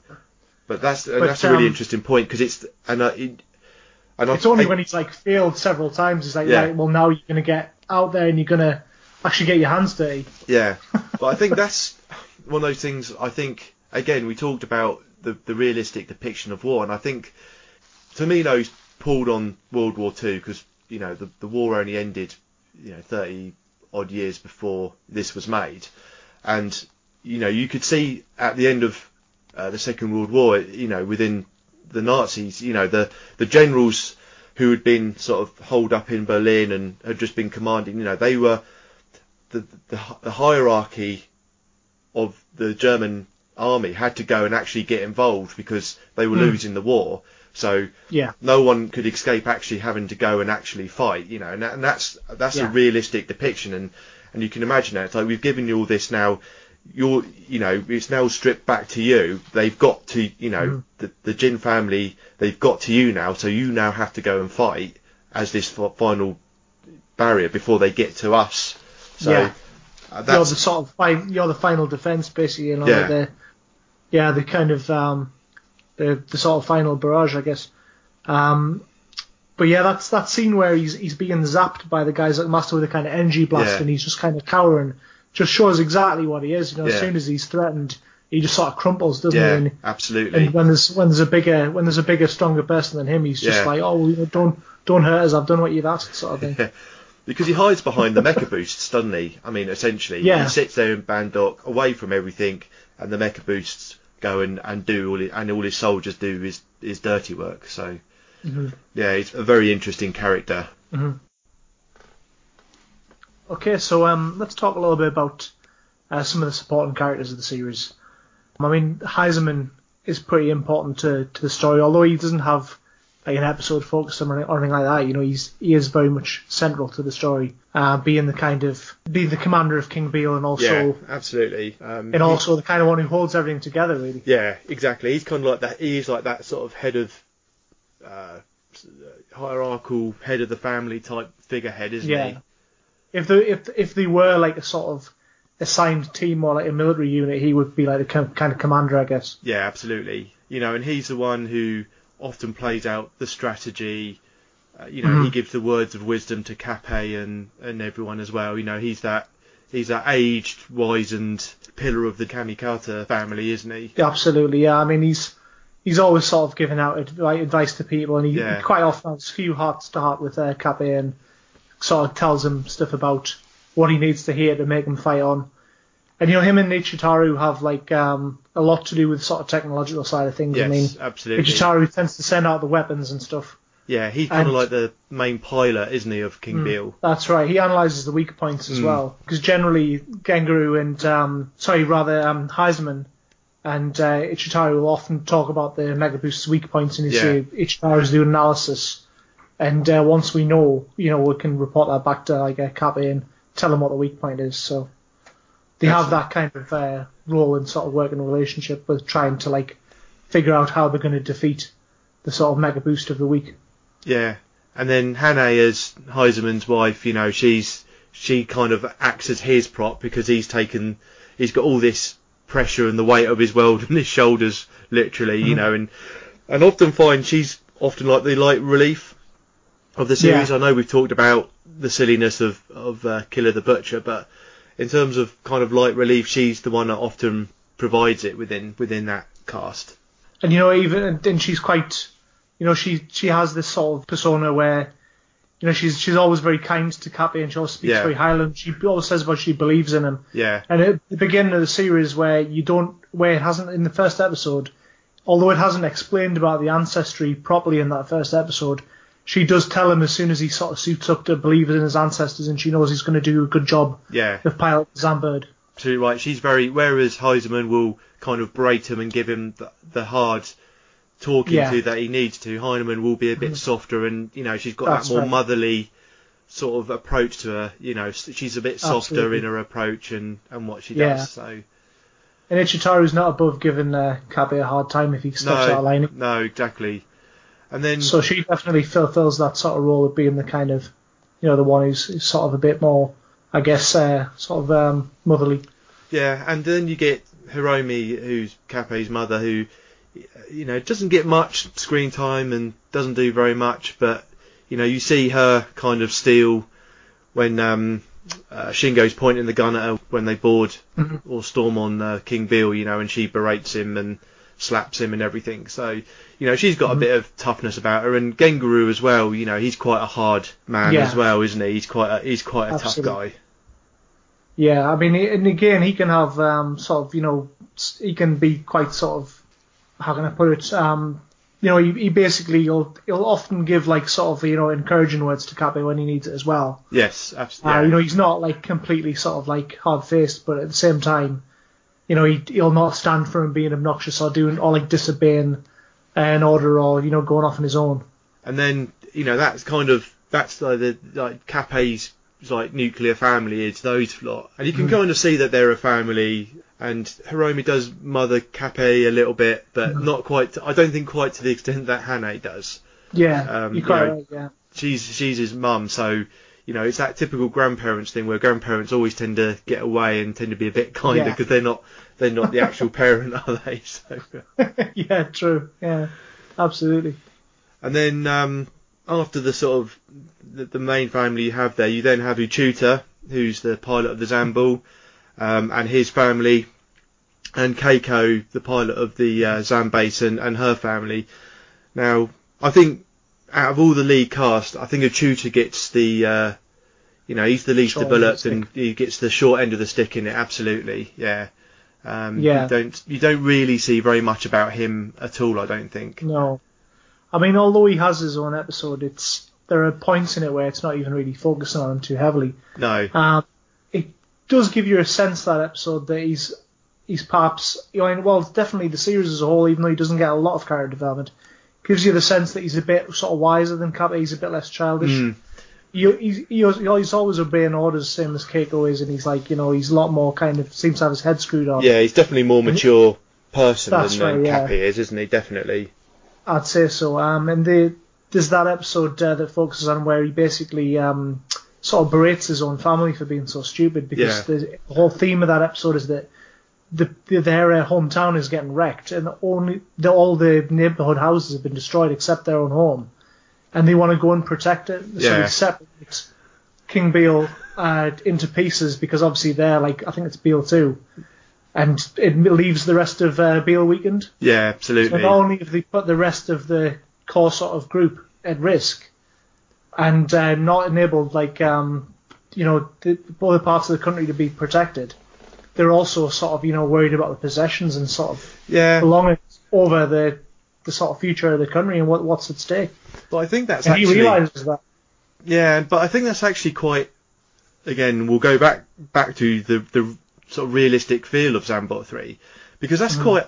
I think that's quite a real thing. Again, if you look at, you know, we've mentioned wars in Yemen and and Iraq and that, Mhm. and you see families in their home, even though there's destruction or it's half blown Yeah. up. You know, people want to. It's their home, and they refuse to leave. So. Mhm. Um, I think I think that's actually quite an accurate thing. I think when people see their Oh, home yeah. under threat, they they want to go and do it. So, Mm. um, yeah, I mean it's good because he, he berates it. You know, it's that whole thing. Well, look, you, you're doing this, but you're you, you know you're uh, risking the whole fight against Butcher because you've weakened Yeah. King Beale, as you say. I think it's a very human reaction to that Oh yeah, actually definitely. situation. So um, I mean, you can understand the sort of different points of view in that episode, definitely. yeah, Uh, and with Keiko, um, you know, I think that she has, she definitely gets uh, the sort of uh, better, end, you know, the better end of the deal. You know, Yeah. she's she's got more characterization. Her episode is a lot more strongly focused on her as a character. yeah, Um, and you get a bit of a glimpse into her family life that you don't necessarily get with Uchuta because even though that episode with Uchuta, you see you know a decent amount of his actual family and you do get some characterization. Um, Keiko's episode is much more centered on the family relationship Yeah, absolutely. because her mother and her like uh, their relationship has changed since the war and since she became a pilot. And you know she sort of displays that same sort of tough love that Heizaemon and Gentaro sometimes give to Kappei. Yeah, that's right. Kind of, she's a, she's a bit like cruel to be kind sort of thing, isn't she? You know, she she sort of uh, deliberately doesn't do things in order to like sort of toughen her daughter up. And I think that's quite an interesting episode as well because you see, up until that point, it's really Kappei that's got the brunt of all the resentment towards the Mm. family from Shingo and other people around him. But Keiko, when she goes back to her friends, she kind of thinks things will just be the same. She'll go back to that Yeah, sort of safe childhood environment with her friends, but all her friends Mm-hmm. turn on her as well, you know, and I think that's that's quite interesting because you know things have changed and she Yeah. gets it the same and she you know and she kind of gets an understanding of what Kappei's going through um and that why does. because she gets it you know I think they call her a murderer um Mm. and she sort of struggles with that and like you say, it's that whole toughening up of Keiko as a character. Because the interesting bit at the start of that episode as well, I think it's Keiko's birthday and her mum's giving her a kimono. Um, Yeah. And Kappei and Uchuta tease her. Um, Yeah, and ends up right. Ends like up chasing ripping, around. chasing around and ripping her dress, and you kind of think, oh yeah, I mean boys will be boys, but you know they're really a real horrible pair of kids, you know. Yeah. But they've they've kind of done it so she runs back to her parents because she wouldn't that's right. she yeah. would go. And that's right, because Heizaemon's kind of in on it, isn't he? Yeah. You know, he, he's, it, there's a scene after that where he sort of says, you know, like you did the right, you, you've done the right thing there. You know, it's it's kind of went according to plan, really. Um, so I, I thought that was quite a nice touch because it does Yeah. just look like they're being obnoxious little Yeah. brats. But then it turns out there's a bit of method in in what they're doing. So Yeah, that they- was that was unusual yeah. little kind of twist in the character relationships there. because they come on the screen, don't they? And they're saying, you know, happy birthday and you know, enjoy your family sort Later of on, thing. yeah, like after, after she's already went home, they sort Yeah. of pop up and like, yeah, it was a bit of a ruse, okay. Um, but that's quite nice. But it's it's kind of nice. It's that I think It a really nice interaction between the characters. Um, hmm. You know, and we and and even though I think a lot of outside of maybe Heizaemon and Hane and and and Kappei's immediate family, I think Keiko's hmm. and the tutor's parents. I mean, they barely you barely see them and they get very little screen time. But I think it kind of all works Yeah. you know, they're they're not, you know, Keiko's and Kappa Uchuta's uh, parents rather are, you know, they're underdeveloped, but they form the whole family thing, you know, the, Yeah. the working fighting Definitely. unit, I, and I think that's quite, It gives you the bigger picture you need, really, doesn't yeah, it? it does, absolutely, absolutely right, yeah, I think And just enough of it, I would say, yeah, Yeah. In, in many cases. You know, they may not be there there all the time, but they're there at the sort of important points, and you get the, enough plot to Yeah. sort of fill in the blanks, I guess. And then beyond that, I think you know um, Admiral James and um, Mr. Otaki, the, you know the guy who, who we talked about who, who uh, tried to escape from King Beale. You know, I think Mhm. they're sort of one episode characters, but I think you, I think it does enough where characters like that Yeah. they're kind of they're, they're in one episode and then they die. you know, typical to me, though. you know, you know, uh, oh, you know, it's. Uh, it's oh he's a new character well he'll be dead by the end of the episode um, but uh, but you know I think they get enough I think they're kind of crafted eno- enough to so you kind of Yeah. understand them a bit I think I I agree. Yeah, I think that uh, you get enough from a lot of the sort of uh, secondary characters or the one-off Yeah. characters to actually like in some cases, you know, even if they're only in one episode, you do kind of care about them a little bit. yeah It's not they're not just sort of disposable. They are they do have and quite often, you know, the characters that die or sort of you know make a sacrifice, they have quite a profound impact on the lead yeah characters. absolutely Like uh, Admiral James's death, I think we mentioned earlier the fact that uh, know Kappei outwardly calls him a fool for killing himself, but then he runs off and you know cries about it when nobody can see. yeah absolutely So so like he's moved by his sacrifice. mm, like you say he's there and has enough of an impact on the story to actually have an impact on the Yeah, story so Mhm. uh, as a characterization I think I think Zambot 3 does really really well hmm absolutely. Certainly, um, you get uh, more from a lot of the uh, the episodes that are in other, in other shows might be a bit more disposable. Yeah. Uh, you know, I think that uh, even some of those sort of episodes that might seem at first glance to be like, oh well, this one isn't really going to matter in the bigger scheme of things. It ultimately they generally do. Yeah, I agree.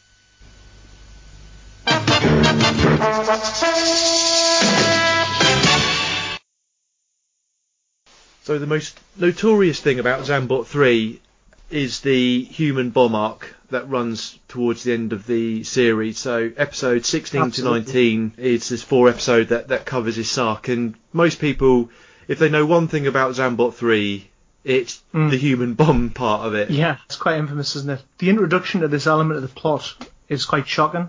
Yeah. The way where the, there's no real lead into it, and it just shows you what happens. No, that's right. So literally the There's- first scene, isn't it? It's you just see these crowds of people, and then suddenly there's explosions. Yeah, that's right. There's like there's a guy at a train station, isn't he? He glows with this light, and then he just detonates, Yeah, taking loads of people out. And there's no, you know, it gives you a second to kind of linger on the carnage before cutting to Butcher, who's chuckling about his latest plan.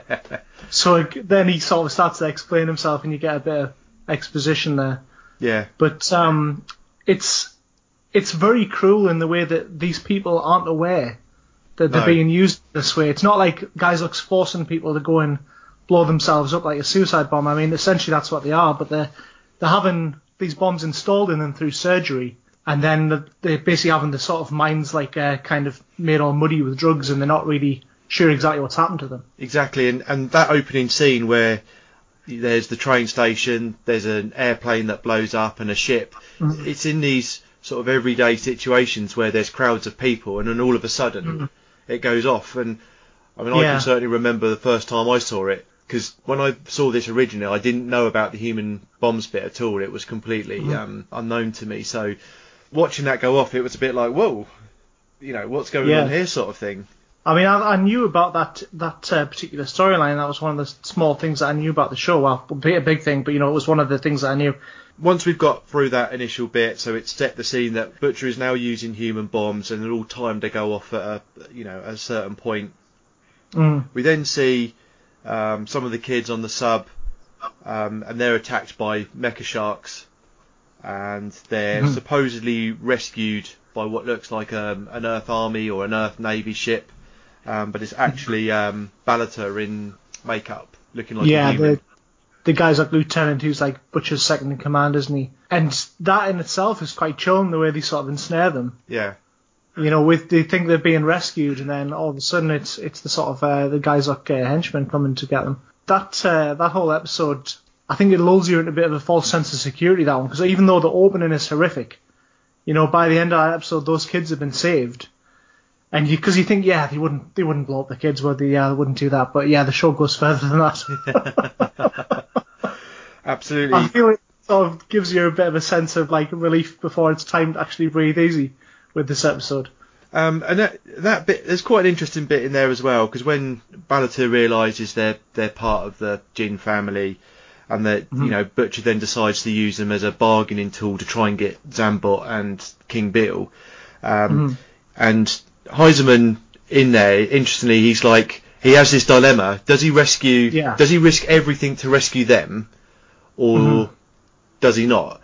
And it goes back to a lot of points we've constantly referred to through this review in this depiction of war. It's like they're Yeah. fighting for the cost of the earth, and do they risk everything for them? And, and ultimately, he says, well, if we can't save them, then there's no hope for Earth. What is the lesser of two evils here, really? You know, can these Yeah. can they sacrifice those three kids while giving up the weapons that they're going to save the Earth with? Yeah, There's a great line in this episode where where one of the uh, sort of uh, guys, like henchmen, says, uh, "Sir, there's a submarine that's uh, that's chasing one of our reconnaissance sharks." I just thought that was a great that was a great line. I just made me chuckle. that is a good line. And then at the end of that, once they've rescued the kids, um, Heiserman then then learns about the existence of the human bombs, and Mm. it's one of those episodes that ends on a really, really dark, somber note. I mean, it's really, it's a really heavy Yeah. ending. Absolutely. When you see the shock on all the family's face that they would use people in this way, Yeah, It's um, it is really, really, really shocking. Then in the next episode, we see the return of uh, Shingo and his gang, and and Kenta. They're in like a refugee prisoner of war camp, That's right. and it's probably one of those things where we've seen refugee camps where they've now probably been turned into prisoner of war type camps. Mm. And uh, Kenta, he um, he sneaks out and sees that King Beale is nearby, and and ends up getting rescued. That's right. Yeah. You know, this is a great episode as well because, you know, there's a lot of sec- a lot of uh, Shingo's gang are quite secondary characters, Yeah, but we still really care about what happens to them in this episode because they are quite well drawn and Yeah. sort of, you know, either given like we were talking about before, they're, they're given enough characterization and sort of like a place within the sort of scheme of like who Kappei knows and and stuff to first actually like uh, care about the what we're about to talk about. yeah, and that's quite a bit where you know Butcher, having had no success at all really with all the mecha boosts, now Mm. suddenly has a much better weapon in the Yeah. human bomb. And interestingly, given that this show is over 40 years old, it's prescient in how terrorism acts today. Yeah, If you look at absolutely. if you look at the use of suicide bombers in as a um, a method of warfare Mhm. against conventional um, military weaponry, um, it, Yeah. you know this was doing this a long, long time before. I think you know there were suicide soldiers in you know quite notably in in the Second World War, but Yeah. the way it depicts this to how modern Exactly. terrorism uh, Mm. is played out is is kind of a very scary It is. It is. premonition Um, of think- future warfare. I think that you know with things like seven seven so recently uh, in the UK and then all sort of stuff all over the world, sort of Paris terror attacks and all kinds of things. You know, it's it really does kind of hit home like some of this stuff. You know, you think about. I mean, there's there's probably a large percentage of people who know somebody who's who's been involved in some sort of terror attack. I think that for a lot of people maybe watching this, there's probably a lot of stuff that brings up some very real emotions. Yeah, absolutely. Absolutely. And as that episode carries on, Kappei goes to rescue Shingo. They get into the camp. Um, and that's where Yeah. you start to see that little star-shaped scar that indicates that they've right. been, um, you know, Mm. converted to a human bomb. The surgery's been performed on them and the bomb installed. Yeah. And then as that as that carries on, uh, Shingo gets rescued and then recaptured again. Um, and we get, you know, there's a there's a mecha boost battle, but again we end up at a very very somber, solemn note at the end of the episode. So one of the gang, Hamamoto, with a group of other human bombs who've escaped or been set free. Because one of the th- other things that happens is that uh, Butcher lets off a load of human bombs in the camp, and you know he's just wiping out That's loads of yeah. people in the camp. And some of these people e- escape, and you know they all realise that they're human bombs. Doom, you- you know. basically, yeah. In that scene, um, there's just this horrible realization among all the people that, you know, they don't know how long they've got left to live because they No. never know when the detonator's No, absolutely, they don't. And in that and in that scene, you know, there's a bit where some guy seems to be saying goodbye to his partner or possibly wife. Yeah, He's and he's you know like uh, I don't want to be here when when all this happens. I don't want you to get caught in the crossfire. Yeah. And then obviously Hamamoto makes his uh, his decision to sort of uh, leave them behind. he's there with Kappei, and he's saying how scared he is, and he doesn't want to die alone. And he kind of says, "Well, I'm going to go and meet my parents now," but he Yeah. doesn't want to. He doesn't want to do. He doesn't want to go through death and die alone. So it's it's you know it's very it's very very solemn. It's you know it's powerful stuff really. Absolutely, yeah, and I think that um, that scene just it really does. I mean, considering that Hamamoto isn't even a character you know that well, Yeah. it's really like effective. But God, you know what, what comes later? Damn me. Um, you know, and Kappei is, you know, he feels helpless. There's nothing he can do for them. You know, this person Yeah. has been Mm. converted. He's just a kid. He's been converted Mhm. to a human bomb. There's nothing he can do about it. He's going to blow up at some point, you know, and he sobs. And then you you see him walk off with the rest of the crowd, and then you see them all go off in the distance, you know, and Kenta Yeah. breaks, um, sorry, Kappei breaks down, you know, realizing that he just there was nothing, absolutely nothing he could do to save Yeah. his friend. Um, I'm sure the Heizaemon even says at one point, "I'm sorry, but there's there's really nothing that I can think of that we could we can do in this situation." You know. Yeah, He just basically says that his hands are tied and he wishes desperately there was something that he could do about it. Um, and that then probably brings us into probably the the sort of peak bit of the arc you could Yeah. you could describe. So while on board Bandock, Shingo he sees people going in and out um, of the factory, and he meets uh, Michi, um, who unusually isn't with Aki. Um, And then Michi says that Aki got taken away, and Shingo realizes that she's probably been turned into a into a human bomb. Yeah.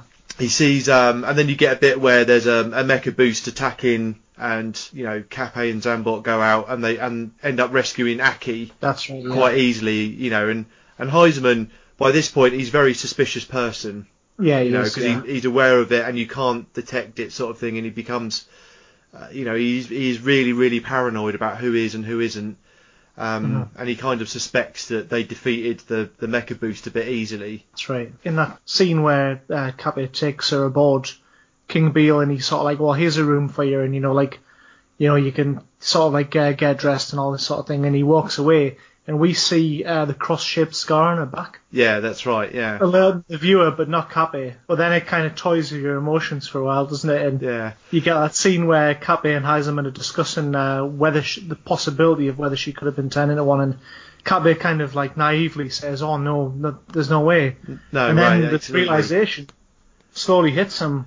Well, actually, there's a very good chance. And you get the scene where he's racing towards the room to sort of check, and it just gets very tense at that point. Yeah, absolutely. Because one of the other things about that bit is when he gives um Kappei gives uh, Aki some clothes to get changed into, you know, and she's like, "Get out the room," sort of thing, and then he, he sneaks through, you know, like any sort of pubescent boy would, you know, he's trying to sneak a look at a girl getting undressed, you know, and, and to be honest, it's one of the bits that really kind of amps up the emotional bit because there's this kind of Yes. tender because there's obviously that there's a bit of affection between Aki and Mm. Kappei. You know, they That's both right. As to much- hide it. Yeah, exactly. And as much as Kappei, kind of, yeah, he, tries to hide it in a typical adolescent boy way, doesn't he? Calling them, calling both Aki and Michi the ugly pair and that sort of thing. yeah, and kind of trying to deflect his uh, his feelings for the both of them in many ways. I mean, it seems that it is uh, Aki has romantic feelings for, her, but he just care about the the both of them. so it's, it's quite obvious there's that affection and and you know and, and it plays out very much like teenage sort of love, doesn't it? You know Mhm. that kind of awkwardness and everything. Yeah, and like I say, that only builds up, and then as you say, you get the bit where there's the realization, and he's running down the room, and you see Aki on the bed, and um, and she blows up. Yeah, I know, and I, and I, I can't recall whether it's just before the eye catch sequence or just after, but I'm sure it, it gives you some indication that she's going to detonate and then go straight to the break. So if you imagine if you're watching that on TV in 1977, that that would have just been like I bet a few people spilled the drink at that point. Yeah, I know. I mean, as I said at the start of this bit, I had no idea about the human bomb Mm. arc of Zambot 3. And um, I was watching, remember watching it, and it happened, and I can remember the build up to it, and you saw the scar on her back, and you saw her lying there, and you saw Kappei, and I was thinking, nah, they're not going to blow up. No, they wouldn't, would they? They're not going to do that. Surely That's- not. That's exactly what I thought. And I mean, although I knew about the human bomb arc, I didn't know anything about who lives and who dies in this show, anything like that. So her fate was totally unexpected. And I have to say, like, she blew up, and I sat there absolutely stunned, and I had to pause it for about five minutes and just kind of contemplate what I'd seen. Yeah, I and know I was you like, mean. you know, we've talked about the tone and the brutality and and Mhm. everything else, but it just it go up, ramp up, and ramp up and ramp up, and it gets to this point, and I was thinking, my God, you know, this is like pulls absolutely no punches. This show. It really doesn't. And I mean, the the thing is, the the sort of horrors of it aren't even over after that because you get the uh, the scene where um they're they're basically detaching that part of uh, King Beale that's exploded. Yeah, that's right. They- on a crane and they dump it into the sea and it kind of becomes like a makeshift coffin for yeah, her.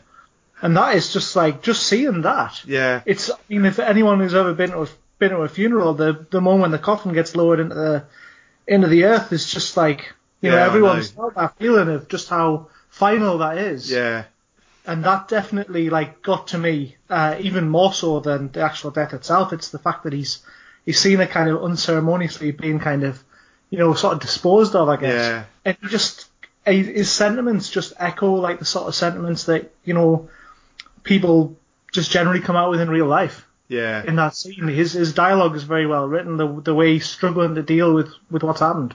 I know, and because even before that bit, you um, after the explosion, you see the bit of pajama kind of floating that You know, Kappei sees the pajama floating down, and then this realization right. that she has actually just blown up, Mm. and then and then as you say, the the bit when they remove the room. I mean, it's just again, it's just another really heavy, Yeah, sort of somber.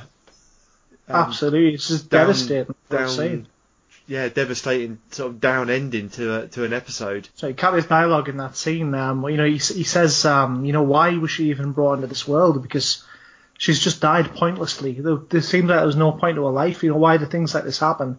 And that is exactly what I was referring to. You know, the fact that it just his sentiments do seem very true to life. You know, you, I think that's exactly how you would feel in Yeah. that situation. You know? And also, we talked about Heizaemon's um, paranoia because you know when Mitch, Mm. Michi comes back, and you know it's like before you even step a foot closer, you know I want to make sure you're not human, and they kind of have to go through the indignity of sort of proving that they're not human bombs, Yeah. and everyone's suspicions of them up until that point. And it, you know, and it, and it's turning everyone against themselves in that point. Mhm. You know, everyone's Yeah. paranoid or suspicious of everyone else, so no one trusts each other. that's Um, right. Yeah. You know, and it's oh yeah, it's. I mean, I think that episode um, Mhm. is probably the most shocking, you know, powerful episodes of almost any anime I've Sure. I've ever seen. I think. I think Yeah. it's just the whole way it builds up, and even watching it a second time, knowing it's coming, Mm. it's just it hasn't lost any of its p- impact. Yeah, I mean it's my first time watching it, but I can well imagine on a second viewing it will certainly be just as just as powerful as the first time round. Yeah. And then we get into the final episode of the arc, and Shingo ends up. He's been captured, um, and he's on board the Bandock, waiting effectively to be turned into um, into a human bomb. And Yeah. uh, he's in a cell with um, a load of other people, kind of who I think either been converted or waiting to be converted. I think it's a mixture, isn't it? Because Yeah. there's, there's one guy who already has a bomb, he's aware of it, and he intends to turn it against them Yeah, because he's created some sort of remote detonator, so he Yeah. can take and choose when he goes and and take like, some of them with him. yeah, because he's like an electronics engineer or something, isn't he? And he's he's figured out Mm. this way of, of doing it. And then um, they devise a plan to uh, to try and get off the Bandock, and uh, Shingo goes to the operating room, and sort of moments before having the uh, bomb Yeah. inserted in him, he escapes out with this other guy, doesn't he? That's right. They form a plan. He's, he basically says, you know, when you go to the to the sort of theatre, to the operating theatre, you know, I'll I'll detonate it then, or at least it, it gives you the indication that they made that plan. I'm not sure Yeah. if, if it's discussed on screen, but uh, you certainly get the uh, you know the the idea that they're gonna sort of make this break for it using his sacrifice, which again, you know, there's so much of that in this show, isn't Yeah. there? There's so much sacrifice for the greater good. Yeah. Um, another going back to that again. And with that, um, Shingo he escapes, and again he gets on board, and Heizaemon's suspicious of him. He's been on Bandock, um, and at this point, it's kind of where actually the Jin family start to turn the tide um, Yeah. against uh, Bandock. So Shin goes off, and they're fighting the Mecha Boost, and they push the Mecha Boost towards Bandock, and it detonates. Um, yeah, that's right. against Bandock and actually damages it, and it's the first time Bandock and Butcher's actually taken Any sort of casualties. Any casualties and damage as a as a ship, you know, and it and it Yeah, put, and it finally puts Kappei and Heizaemon and everyone on the front foot in the war against Mhm. um, Butcher. they start to get the upper hand and kind of try to take the fight to the guys like a bit more, don't they? That's right, yeah, Because we've seen all these scenes of collateral damage of you know innocent bystanders being taken out by rubble and like fallen mecha boosts and stuff. But this is the first time something like that happens to the enemy, really. yeah. And um, through that one person sacrifice, and you know, it leads that chain of events that does that. So Mhm. you, you now it ends that arc, you know, and sets everything up perfectly for the ending. So the Jin family are, are now on the foot, and they've got the momentum, Yeah. and they can see that they can actually damage the enemy. And the interesting thing in that as well is that, again, replicating kind of what happens in real warfare, is that they've used the enemy's weapon against them. Mm. Yeah, they, Yeah. you know, they've used the human bomb the to against Butcher Mhm. to their advantage. Again, you Yeah, know, the, it was through through someone's sacrifice, but they've turned it around, and, and and it's that small thing that actually changed the direction. It certainly, yeah. I mean, it, you do get the very sort of strong feeling that now they're a little bit more confident that going forward, you know, there is a chance they could win. Yeah, Whereas there's been quite a few moments in the series before where, like, you know, more than one character's talked about things looking a bit bleak. yeah, Even even characters outside of the, um, you know, the sort of uh, the, the actual core family, you know, talk about like the fact that they just don't seem like they've got much chance. yeah, I mean, uh, Ke- Kent, uh, one of the sort of secondary characters, at one point says, you know, maybe the human race should just should just be like sort of exterminated, like you know the way the way things are going. yeah. He's kind of like just so totally defeatist about their chances. Absolutely. And, you know, after three episodes of very heavy downbeat endings, you suddenly get this kind of uplifting ending to the episode. So, uh, yeah, it's good. Yeah. It's really good how throughout the series it, it kind of backs and forths and backs and forths a little bit. Um, and you get the, a lot of lows and you get the odd high, but now you can definitely see it's on a high. Um, Yeah. I think that's a really good way. And for such a dark arc, um, and a very brutal 80 minutes of screen time. Yeah. You know, it's good the way that actually Bit it feels right that it ends like that. I think. Yeah, it ends on a kind of uplifting note, doesn't it? And we we start to see that uh, that maybe there is a bit of light at the end of the tunnel. Absolutely.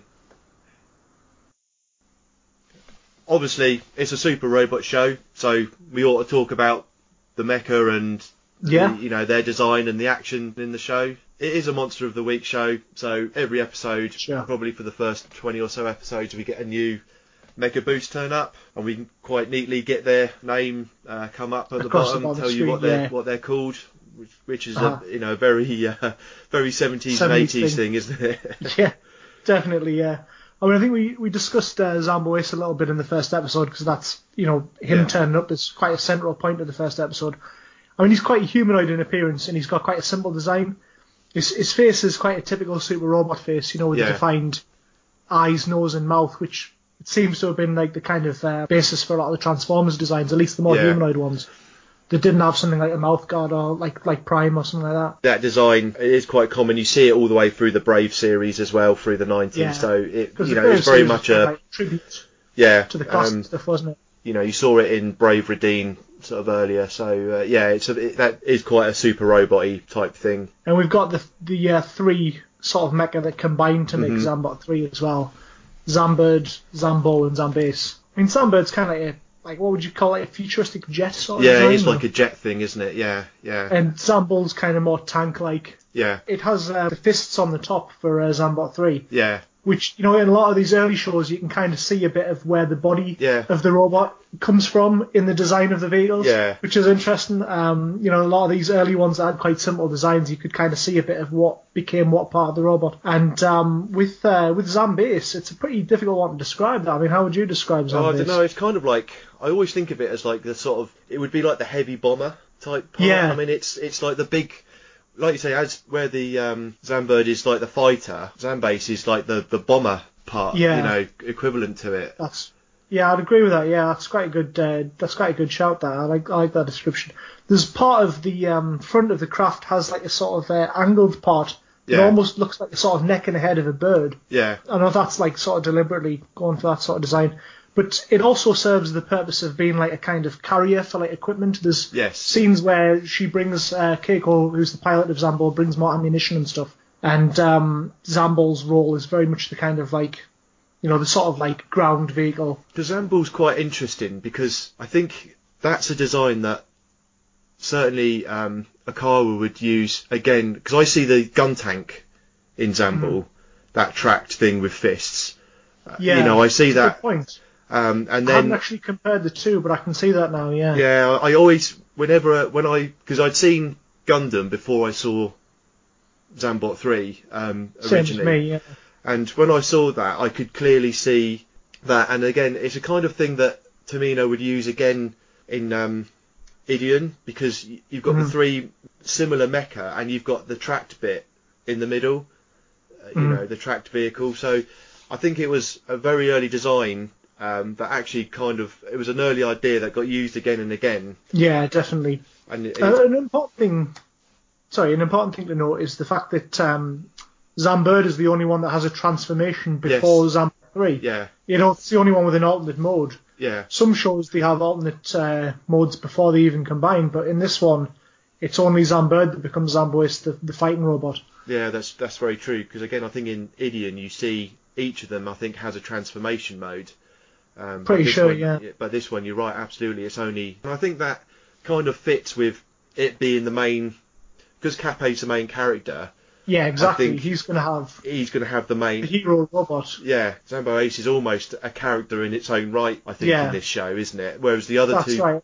Zambull and Zambase, isn't. They aren't, rather. They're not really character vehicles, That's if right. you know I what mean, I mean. we talked about the fact that he has quite a human face and he has facial expression. Like he even smiles at some points Yeah. and stuff.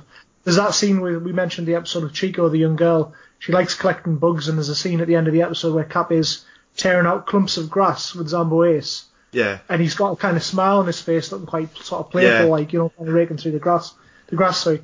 And it does seem to be like kind of an almost an extension of his character in some way yeah, in a absolutely. like extension of his character. But um, the transformation sequence, which they call Zambot combination, um, is very well designed for such an old show. yeah, Given the uh, the people involved at Sunrise, you know, he, you can definitely tell the staff cared a lot about the design aspects Yeah. and thought a lot about how it would work yeah. in a You kind of real world sort of uh, like setting. Exactly, because you see the male and female parts on each section, how they would actually interact, and there's like the. Yeah. backpack which you see kind of move around and fold. You know, they've actually thought about. Whereas if you take Getter Robo as an example, Practicalities of it. like there's no way those three robots actually end up as the um, as the main Yeah. one. They just it just does It's- the physics yeah, don't work. Kind of like you know, boxes just sort of slamming slide together and, and then they suddenly, they sort of suddenly transforming into something else. and they sort it's of blend into shape. each other. You know, they Yeah. literally do blend into each other. They kind of morph, don't well, they? do totally morph. Exactly, that's the word I'm looking for. They do. They morph into each other. Whereas in Zambot three, and and this would be something Okawara you would see for all his. You know, if you look at the Votoms designs, you know, the realistic, the realism, or in Gundam, you know, some of the more realism that you see in his later work. You know, he was very much well, at Mm. that time definitely down the more realistic robot thing. Um, Sure. And that fits, I think, with the tone. You know, it's a more realistic Mm, show. You know, it's a more re- Yeah. realistic tone or depiction. So it, it's fitting that the robot is more. It's not as fantastical as something like Getter Robo or Mazinger. Yeah. You know, it's Mm. it is a more utilitarian type device. You know, the three sections. So um, Yeah. yeah, I think that's quite good. And um, Zambot 3, I mean, we were talking about this earlier, but um, I think he has a bit of a samurai vibe about him. Definitely. You know, like, because he has the sort of mouth guard, yeah. um, which kind of looks like the sort of helmet. He has like a sort of crescent moon type shape. yeah. Uh, because one of um, his attacks is the is the Zambot moon attack, Yeah. where he kind of sh- throws a sort of like moon shaped energy projectile that sort of generally goes through the sort of enemy mecha boost right through the middle. Yeah. and kind of takes it out. But it does kind of look like samurai armor, like his body. Mm. And he also has uh, two sides when he uses the Zambot grab move. Yeah. He combines those into a big spear, and obviously, samurais on horseback pretty pretty uh, synonymous with using spears in battle. Yeah, absolutely. And again, Okawara would use that sort of samurai theme with the design of the Gundam as well, with the Mhm. with the you know the the yellow or gold um, Crescent, crescent on top of the head. So kind you of know, wing it's- like. there's a lot of there's a lot of ideas which you could see kind of germinated in Zambot Mm. three that would go on and be used That's again right. through future um, shows, especially at Sunrise. You can even uh, see a little bit of a similarity in the Beale ships to like White Base and Yeah, the Argama and uh, stuff like that. wholeheartedly. Yeah, the sort They're of kind of like flying aircraft carriers, Yeah. really, aren't they? and you in can a see way. the, the, sort of circular shapes, the big flat boxes, and Mm. the ang- you know very angular with circular sections. Yeah, it's you're absolutely right. You can definitely you can definitely see that um, that there as well. One of the interesting things in in the fights against the Mecha Boost uh, between Zambot three and the Mecha Boost. Um, one of the things that gets established right in the first episode is they have to find the weakness. You know, they, Yes, they don't just really defeat them; yeah. they they have to find the weakness in the Mecha Boost. Which again adds to the realism, doesn't it? It does, yeah. You can't just defeat them. Yeah, because I hate those. Uh, I hate those um, types of episodes of Super Robot shows where they're like, right, well that didn't work. Let's get out this way. Yeah. Okay, that didn't work. Right, suddenly it explodes. Okay, that one worked then.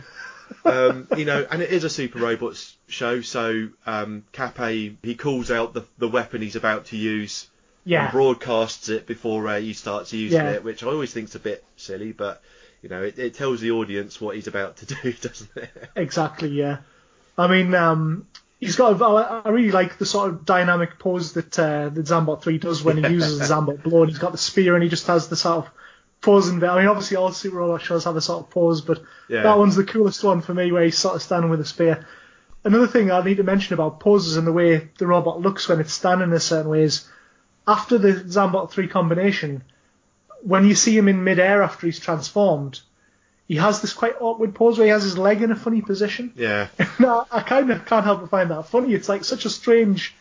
It, it's strange that there was a conscious decision to think, right, this is how he's going to be standing after this really dynamic transformation. He's going to be standing with his leg bent up slightly in a really awkward angle. yeah, It just you'd think they would do the traditional thing of having some cool pose after the transformation, yeah. but it's just a kind of quite Bit awkward. one. awkward, yeah, yeah. It's funny that I was kind of you know expecting him to like you know punch towards the screen or wield a weapon or something like you know that sort of dynamic thing that uh, you get in Super Robot shows. um, I mean, we've you know we've talked very highly of Zambot three for here, and, and to be honest, one of my sort of main criticisms of it is is in the battles because repeatedly through the, the fights between Zambot three and the Mecha Boost is you get a tentacled Mecha Boost who entangles Yeah. Zambot three and then electrocutes him, and it's Mm. probably used four maybe five times through the series, and yeah, that by the third time, I, agree. feel begins to feel very repetitive and overused. Absolutely. yeah.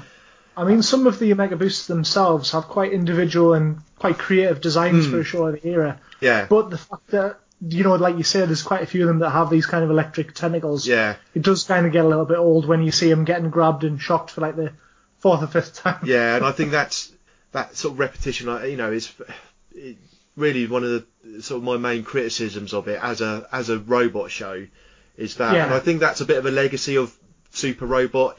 I mean, there's only so many ideas you can come come up with, can't you? Mm. And if you look at Yeah. all the other Monster of the Week shows that come up, trying to have something original or different, I think probably became, by this point in 1977, probably became a really, really arduous task for the designers and the writers. It's like, how do you make it different? How do you not just make it another Monster of the Week show? But one thing for me that I think is probably a factor in that is, you know, just how fast they produced a lot of these shows. Yeah, You know, it's a problem with the industry now is that animators being overworked and, Yeah. you know, you hear these horrible stories, you read these stories on the internet about yeah, them, you know, being quite ill from the amount of work they do. And it possibly is a thing of, you know, just coming up with something in time, yeah, really. yeah, you know, absolutely. Yeah, Just having a, a deadline, right. right? yeah. what, Um, what sort of robot are we going to use this week? you know, and if you look at a company like Sunrise, you know, they were doing so much at the, you know, at the time. They really were, well. yeah. So yeah, it's, I can I can well imagine that. Um, the battles themselves, I think, are, are fairly standard. I don't think there's Hmm. anything particularly special about them. They're not bad, but I don't think they're particularly. I think that Special the, the either. I think that they sort of gear up a little bit and the sort of, you know, the way they're sort of framed and like the the way they're animated a little bit towards the end because it's the final battle. I think that some of them are a little bit more dynamic. Yeah, Like, uh, like for example, um, there's a scene there towards the end of the show where uh, Zambot three sort of dives towards an enemy and he sort of he sort of hits downwards with the spear and sort of cleaves a big path through the yeah, a big uh, sort of section of the enemy ship. yeah, And then as he goes through it, he sort of like causes damage to himself, yeah, and sort of like you know I think one of his arms gets knocked off or something like that. yeah. That's right. that- yeah, And in those sections in that final battle when the stakes are like higher, I think that they do maybe animate them a little bit better. And there's a few like sort of sections where they try to make them look a bit more artistic. I think that bit, and I think again that fits in with the realism of the show. Um, Mm. But and I think maybe that is a, a good example. But I think as a whole, I don't I don't really feel it does Yeah. anything special. No, I, I agree Um, with you. I agree with you. and yeah, I think if you look at what. I mean, Tomino was doing in Brave Raideen, I think he was starting to do a little bit of that and add that kind of dynamic sort of effect to it. Yeah, I think that, and I think that's a very good. I think that ends the final battle very well. And again, if you look at again using Ideon as a good example, he would kind of build. He would take that a step further at the yeah. end of Ideon. Um, definitely, so, yeah. So I think he had, I think he's definitely got the eye for it, maybe more so than the sort of more traditional um, super robot directors at Yeah. the time. So yeah, I think that I think that's a really good point. One another thing, just regarding the, uh, the fights, I'm not sure if this was like a deliberate attempt to be subversive and kind of funny, or whether it was just something that is just there because they wrote it that way. But Yeah. there's a scene where during one of the final battles where they send a Mecha Boost out, Yeah. and the music's really dramatic and it tells you the Mecha Boost title and everything. And it's kind of gearing up for it to be like a real threat, and then Zambot 3 destroys it like 20 seconds later. All that build up is just, it's almost like a gag. It's like, Yeah. you thought this was going to be some sort of badass killer robot, but it just wipes it out almost immediately. Yeah. But that might yeah. be something to do with the fact that it's getting towards the end of the series, they're Yeah. ramping up of the drama, Yeah. and they wanted to just kind of show the fact that Kappei is quite accomplished by that point. Yeah, absolutely. Yeah, because as So it could be that, but it was kind of funny. Yeah, because as you as we said, you know, he develops and he gets better and stronger as a pilot. So um, yeah, that, again, it, it's all it all kind of fits, doesn't it? Mm. Def- definitely. Um,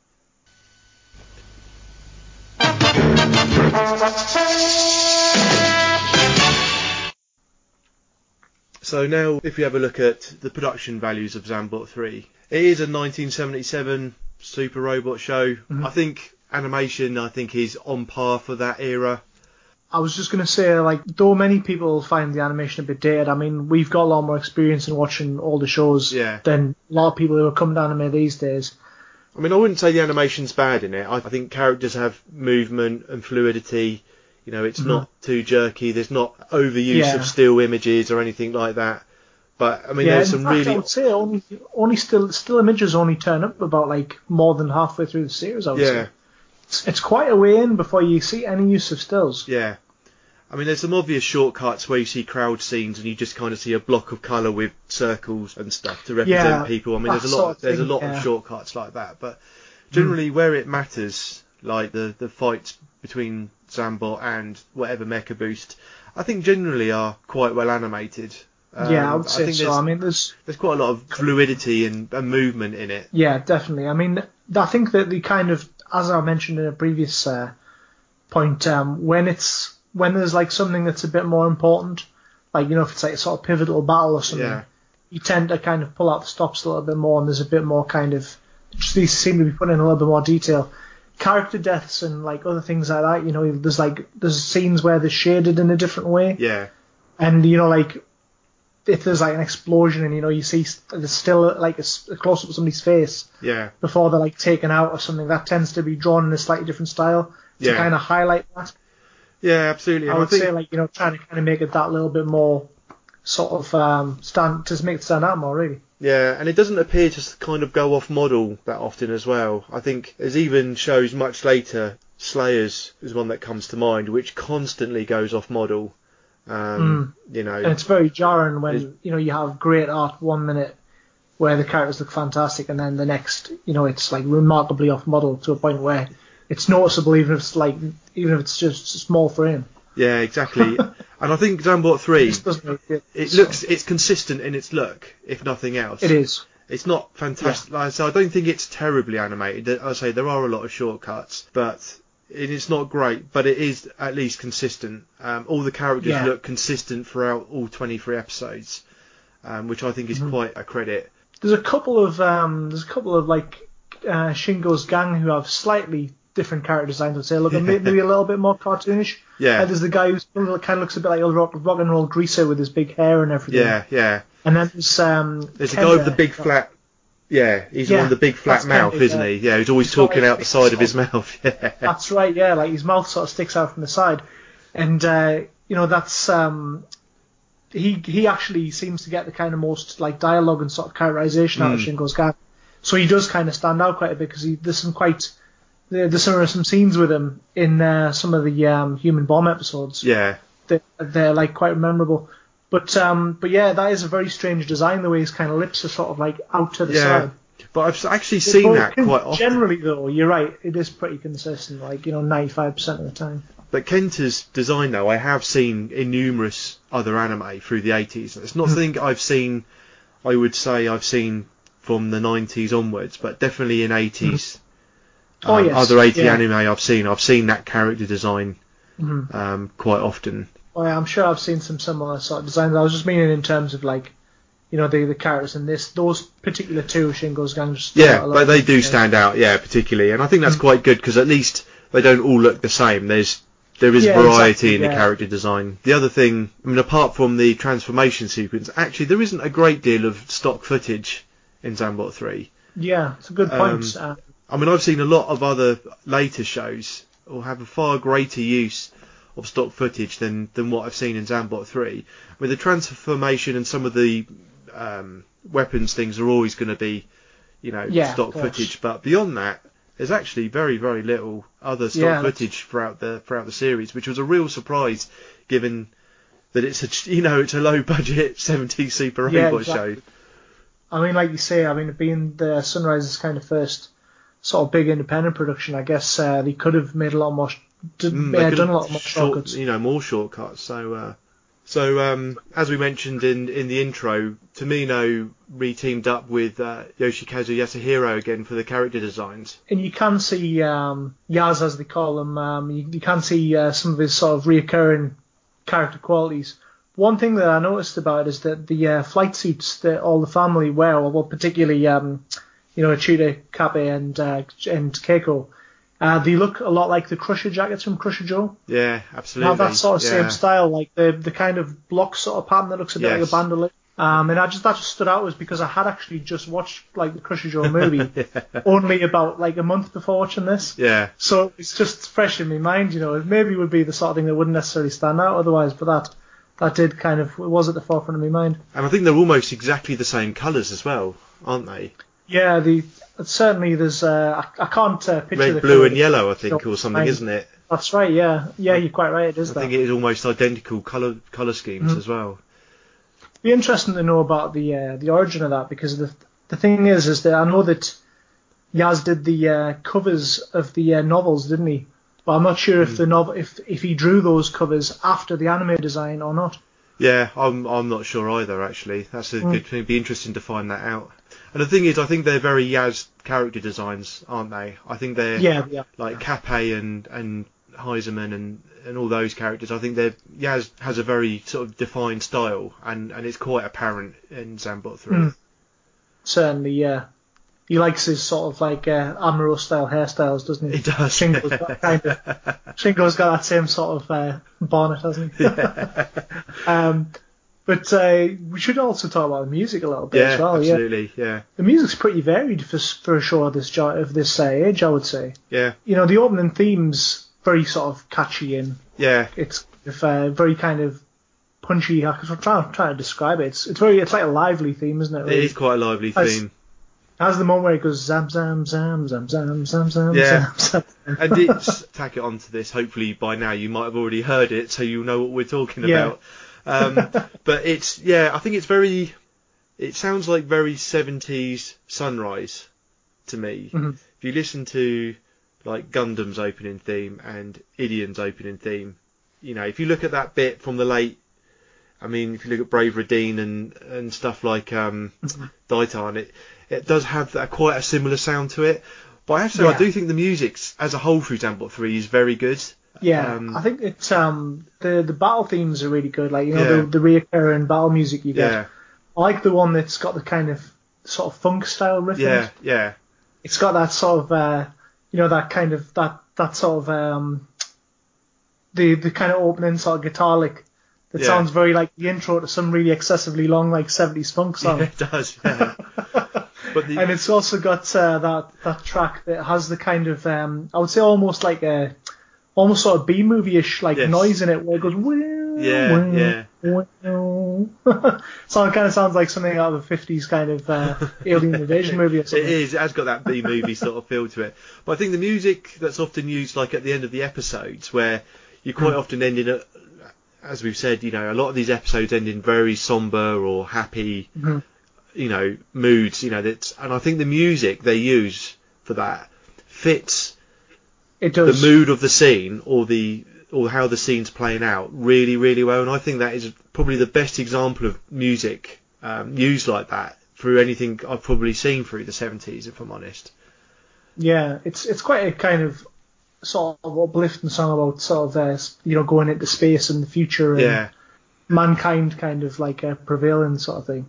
Because there's a lot of heavy heavy emotion throughout the series. You know, Mm. it's like we've said, it's dark and the characters go for an awful lot, and the and the music just magnifies it. And I think you and I think you end up, you know, you really feel for these characters because you know You there's these really somber or you know down music or tragic or sort of a music that creates a sense of foreboding, which you often get at the end of episodes because you know the next terrible things going to happen because Yeah. things are just getting more and more terrible for them as Yeah, you know especially the if you're an episode, especially if you're an episode preview watcher. You know, there's like hints of the horrors to come. don't watch the episode previews ever watch Yeah, it oh man it's I mean I stopped I stopped watching them a long long time ago I, I I had something completely spoilt for me years and years ago and I and I stopped I just stopped watching them and you know Zambot 3 is terrible it's um you know it's and I don't know why they do it um but they give away such such key You do. things You often give away a lot of key things. I mean, I, I remember see, uh, there's quite a lot of like um, movie trailers for sort of animated uh, films that they made it to the theatre that have uh, pretty big spoilers in them. yeah Uh, I've noticed over the years. Uh, also, um, sometimes they even title the episodes with spoilery titles. you yeah, know? I know, yeah. So I mean, there's quite a few series I can think of where the death of a major character is just in the episode title. Yeah, and I think even um, I think even Zambot three suffers from that a little bit. I think some of the Mm. some of the titles do kind of give a little bit too much away. A little bit way, yeah. Um, so if you're interested in kind of seeing, you know, the sort of previews and how they fit in with the episode and whether they accurately describe the episode, maybe watch those later. Yeah, So I, Yeah. I tend to like watching the ones that are in character or are, like humorous, you know, Yeah. those sorts of ones. Like I think of the Cowboy Bebop ones where they're in Mm, character. yeah, absolutely, yeah. Some of those are quite funny. But a lot of these a lot of these shows through I find like Dougram is a is another classic. The um, penultimate episode preview for the final episode completely gives away all the key points in the final episode. It's almost not worth watching the final episode because that 30 seconds gives it all away. It's That was the one you were referring to, wasn't it? The one Yeah. that broke it for you. yeah, well that well no actually I got warned about that one. Um, Oh, you got one. yeah, I, right. I, I'd read something that said you know talking about doing it says do not watch the the last ep- episode. last ep- you know penultimate episode. You warned me about that because I haven't actually seen yet. Yeah, So you, you're like, like "Oh, Dougram's terrible for it. I I think actually I think earlier in Dougram was possibly where what put me off watching them. Actually, I think it was some other things early in the episode where it completely gave it away, and it's like oh, it's like oh, it's, like broadcast that that's going to happen. You watch the episode, and you thought oh, that's the main point of the episode. So I think I stopped watching them after that, and then Yeah, it might have even been the fan subber said when it did when he put that episode up, whatever it is, episode seventy, and and he I think he stated in that yeah I think it, that's right. It was the fan I said do not watch the the uh, next episode preview in this episode. You have been warned. and I watched episode the last episode, then went back and watched the next episode preview, and it was like thank God I didn't watch that. so and Zambot three I think it suffers a little bit from that as well. So yeah, don't It does, yeah. you know if you watch I this, think it is a common thing in the era, though. yeah, I think it's very common And it still is today, and to, to, to a to degree. a degree. Yeah, so it's it, I, I don't like that. I do I do tend to find it spoils the show.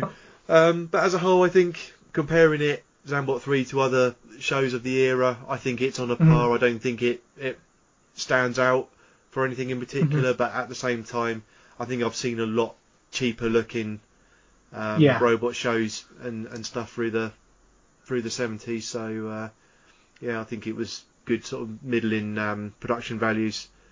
hmm Yeah, I, I agree. I mean, I think that uh, the soundtrack certainly Mm. um, is is better than the average Super Robot show. Yeah, I, I definitely time. agree with that. I think it's got a very very me. good soundtrack. Really, really has Yeah. got a good soundtrack, and and the way it's used as well. Um, I think Yeah, is, it's used very, often to really good effect. Yeah, really good definitely. effect. Yeah. You know, we said at the beginning we talk about where Zambot three kind of sits Mm. in in Super Robot, Within the context of the, context genre. of the genre. Mecha anime started with uh, Tetsujin 28, and the modern formula for what became most of the Super Robot anime uh, through the 70s and into the early 80s it really started with uh, Mazinger Z. So Mhm. before that, um, the original Kamen Rider series actually set the uh, template. Shadowy organization sends a Mhm. monster of the week to you know a super team that fights it then. yeah, the hero thing. Yeah. that template or that formula was created in Kamen Rider in 1971, and then Mhm. Mazinger Z was the first robot show, although it wasn't the run first to, to actually take that formula and, and treat it in a mecha show. Because there'd only really been two mecha show before that. There was Tetsujin 28 and Mhm. then Astro Ganger. Um, Yeah. But they were um, remote controlled robots. They weren't. That's right. The, you know, the, the, that's right. The pilot wasn't inside the robot, of course. Uh, that was something. I mean, is that? Correct me if I'm wrong. Was that not something that Go Nagai kind of pioneered in general? A lot of his shows are like that, aren't Yeah, they? So, and that Go Nagai actually, he was. You're absolutely right. The pioneer of that. He'd um, he'd actually used the Monster of the Week formula with Devilman, which actually aired before uh, Mazinger did. Uh, but then Mhm. Mazinger was the robot that's show the, kid, that the kid-friendly Devilman. We should point out the sort of superhero Devilman, not the more adult one that the manga's based. That was based on the manga. Yeah. um, but then Mazinger and, and that set the template and created effectively what was the um, each episode was a 20 minute toy commercial that all started and that grew through the early 70s and in this period where Zambot 3 sits in in 1976 and 1977 there were 14 super robot shows released Wow. by various studios I mean that was kind of like the peak of production so I think you had Mm. I think you had about five in 1975, and then you had a, a couple in the 70s. So you had Mazinger, which kind of Mhm. set the the template, and then another Go Nagai show, Getter Robo in 1974, then Mhm. set the the whole combining robot thing. That that Sure. set that trend.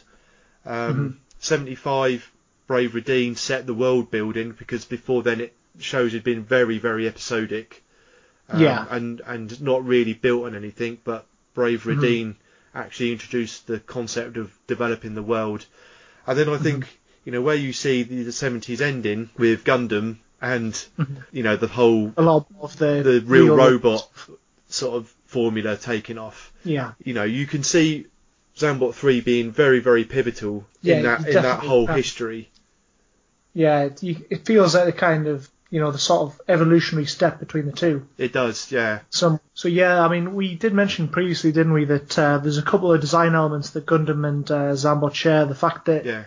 both the uh, White Base and the Argama have similarities with Beale, uh, King Beale, that is, Yeah. the sort of combined form, uh, in the in the shape of them. They're basically Yeah. like the kind of mobile aircraft carrier thing, like a spaceship aircraft carrier combination sort of thing.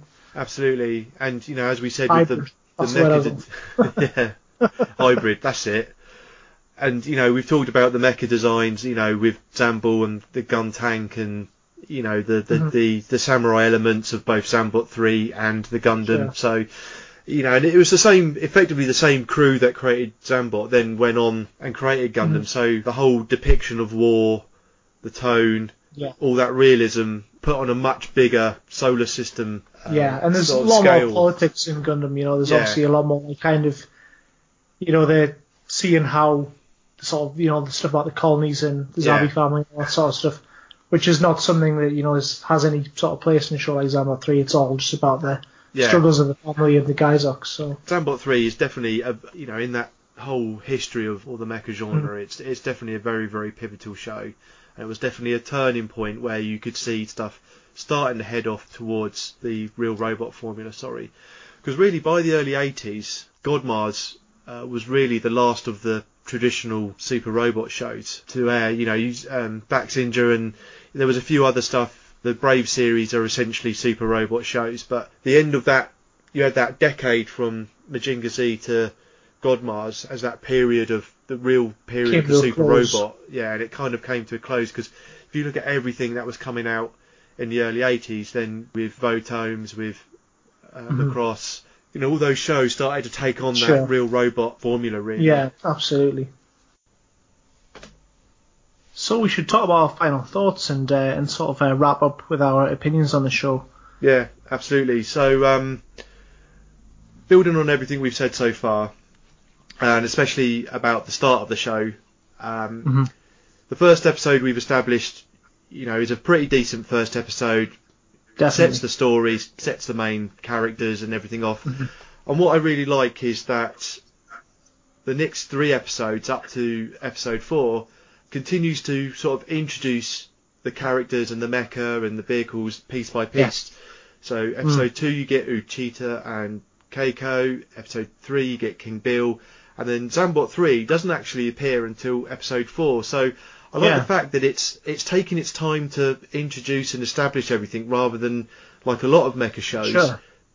You know, just crash everything in and get the title mecha Mm. in in the first episode, and and I think that just you know just builds the story up at a, really nice It pace. does, yeah.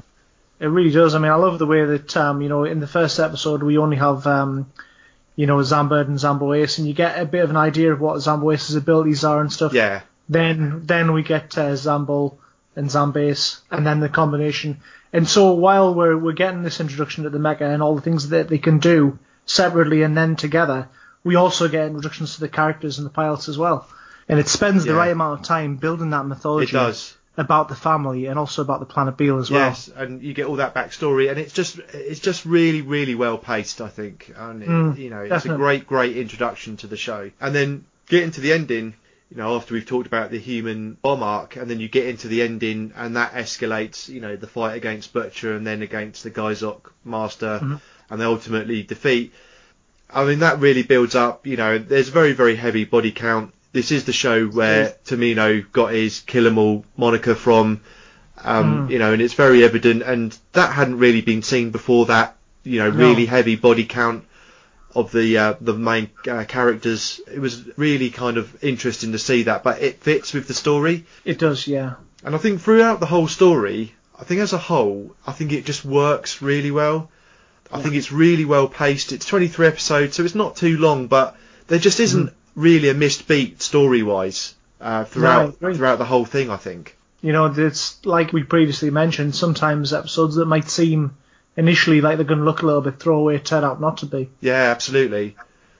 And I don't think I think you're right. I don't think there is a throwaway episode anywhere through Zambot 3 at all. Mm. I think it does pretty much everything else. It is a super robot show, but as we talked about in its context, you know, for me, if you exclude Mobile Suit Gundam, where Tomino, you know, changed the history of Mecha Robot from there, if you look at anything 70s from the 70s pre Gundam, I think Zambot 3 is the absolute peak of robot Yeah. animation pre Gundam. I, I really do. I think it is.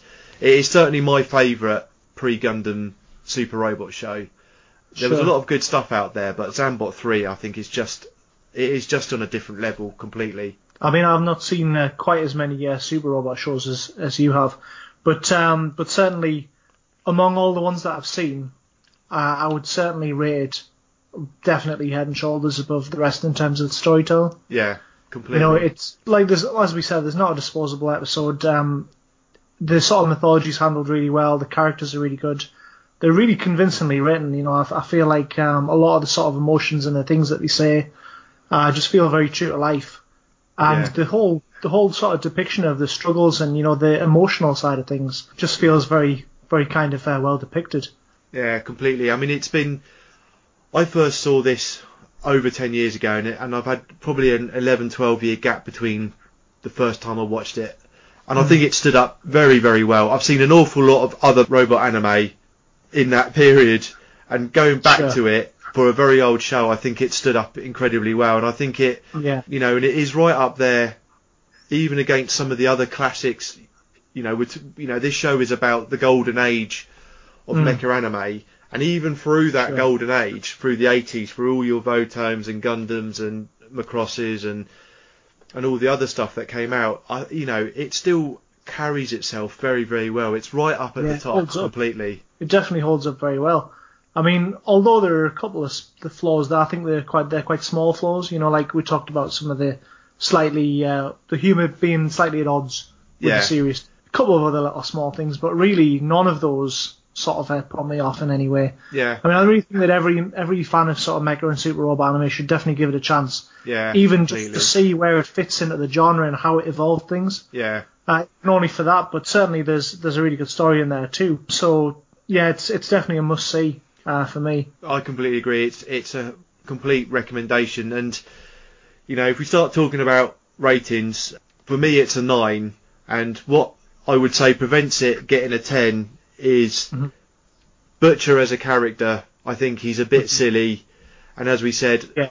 you've just said and we've discussed in some depth through the review is that the the silliness throughout Zambot 3 sits at odds sometimes, um, and Mhm. it really sort of mixes the tone. And the other things, you know, some of the repetitive in the mecha boosts, Mhm. its super robot legacy is is very very evident in that. You Yeah, know, it's not really a sort of real robot show, even though it has that storytelling. It fundamentally Mm-hmm. is based on super robot background. For me, it's it's a nine. It's a recommendation. It's not perfect, but it is very very good. And I think anyone who's interested in the genre should definitely definitely check out Zambot three.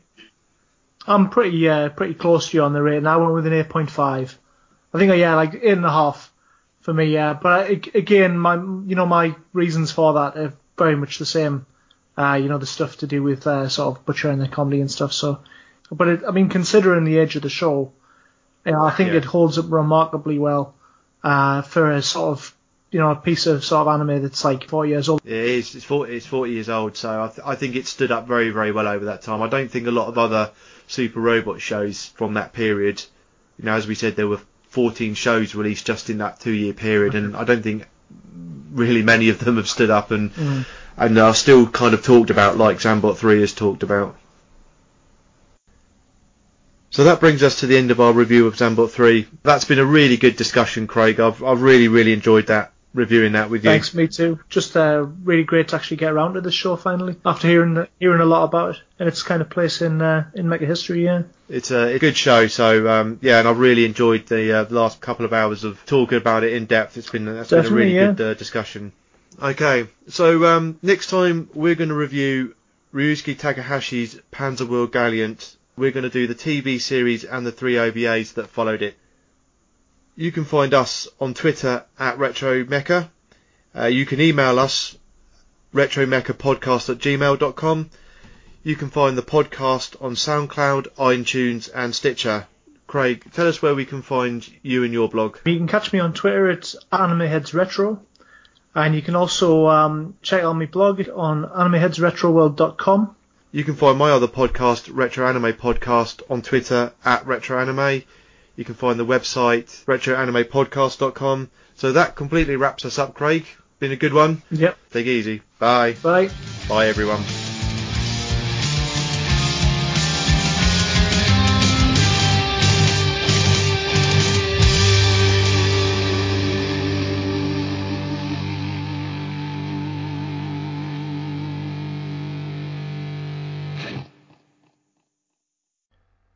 The opening and closing theme music to the podcast is Molten Alloy from Purple Planet Music. All other music used within the podcast is copyrighted to its respective creators.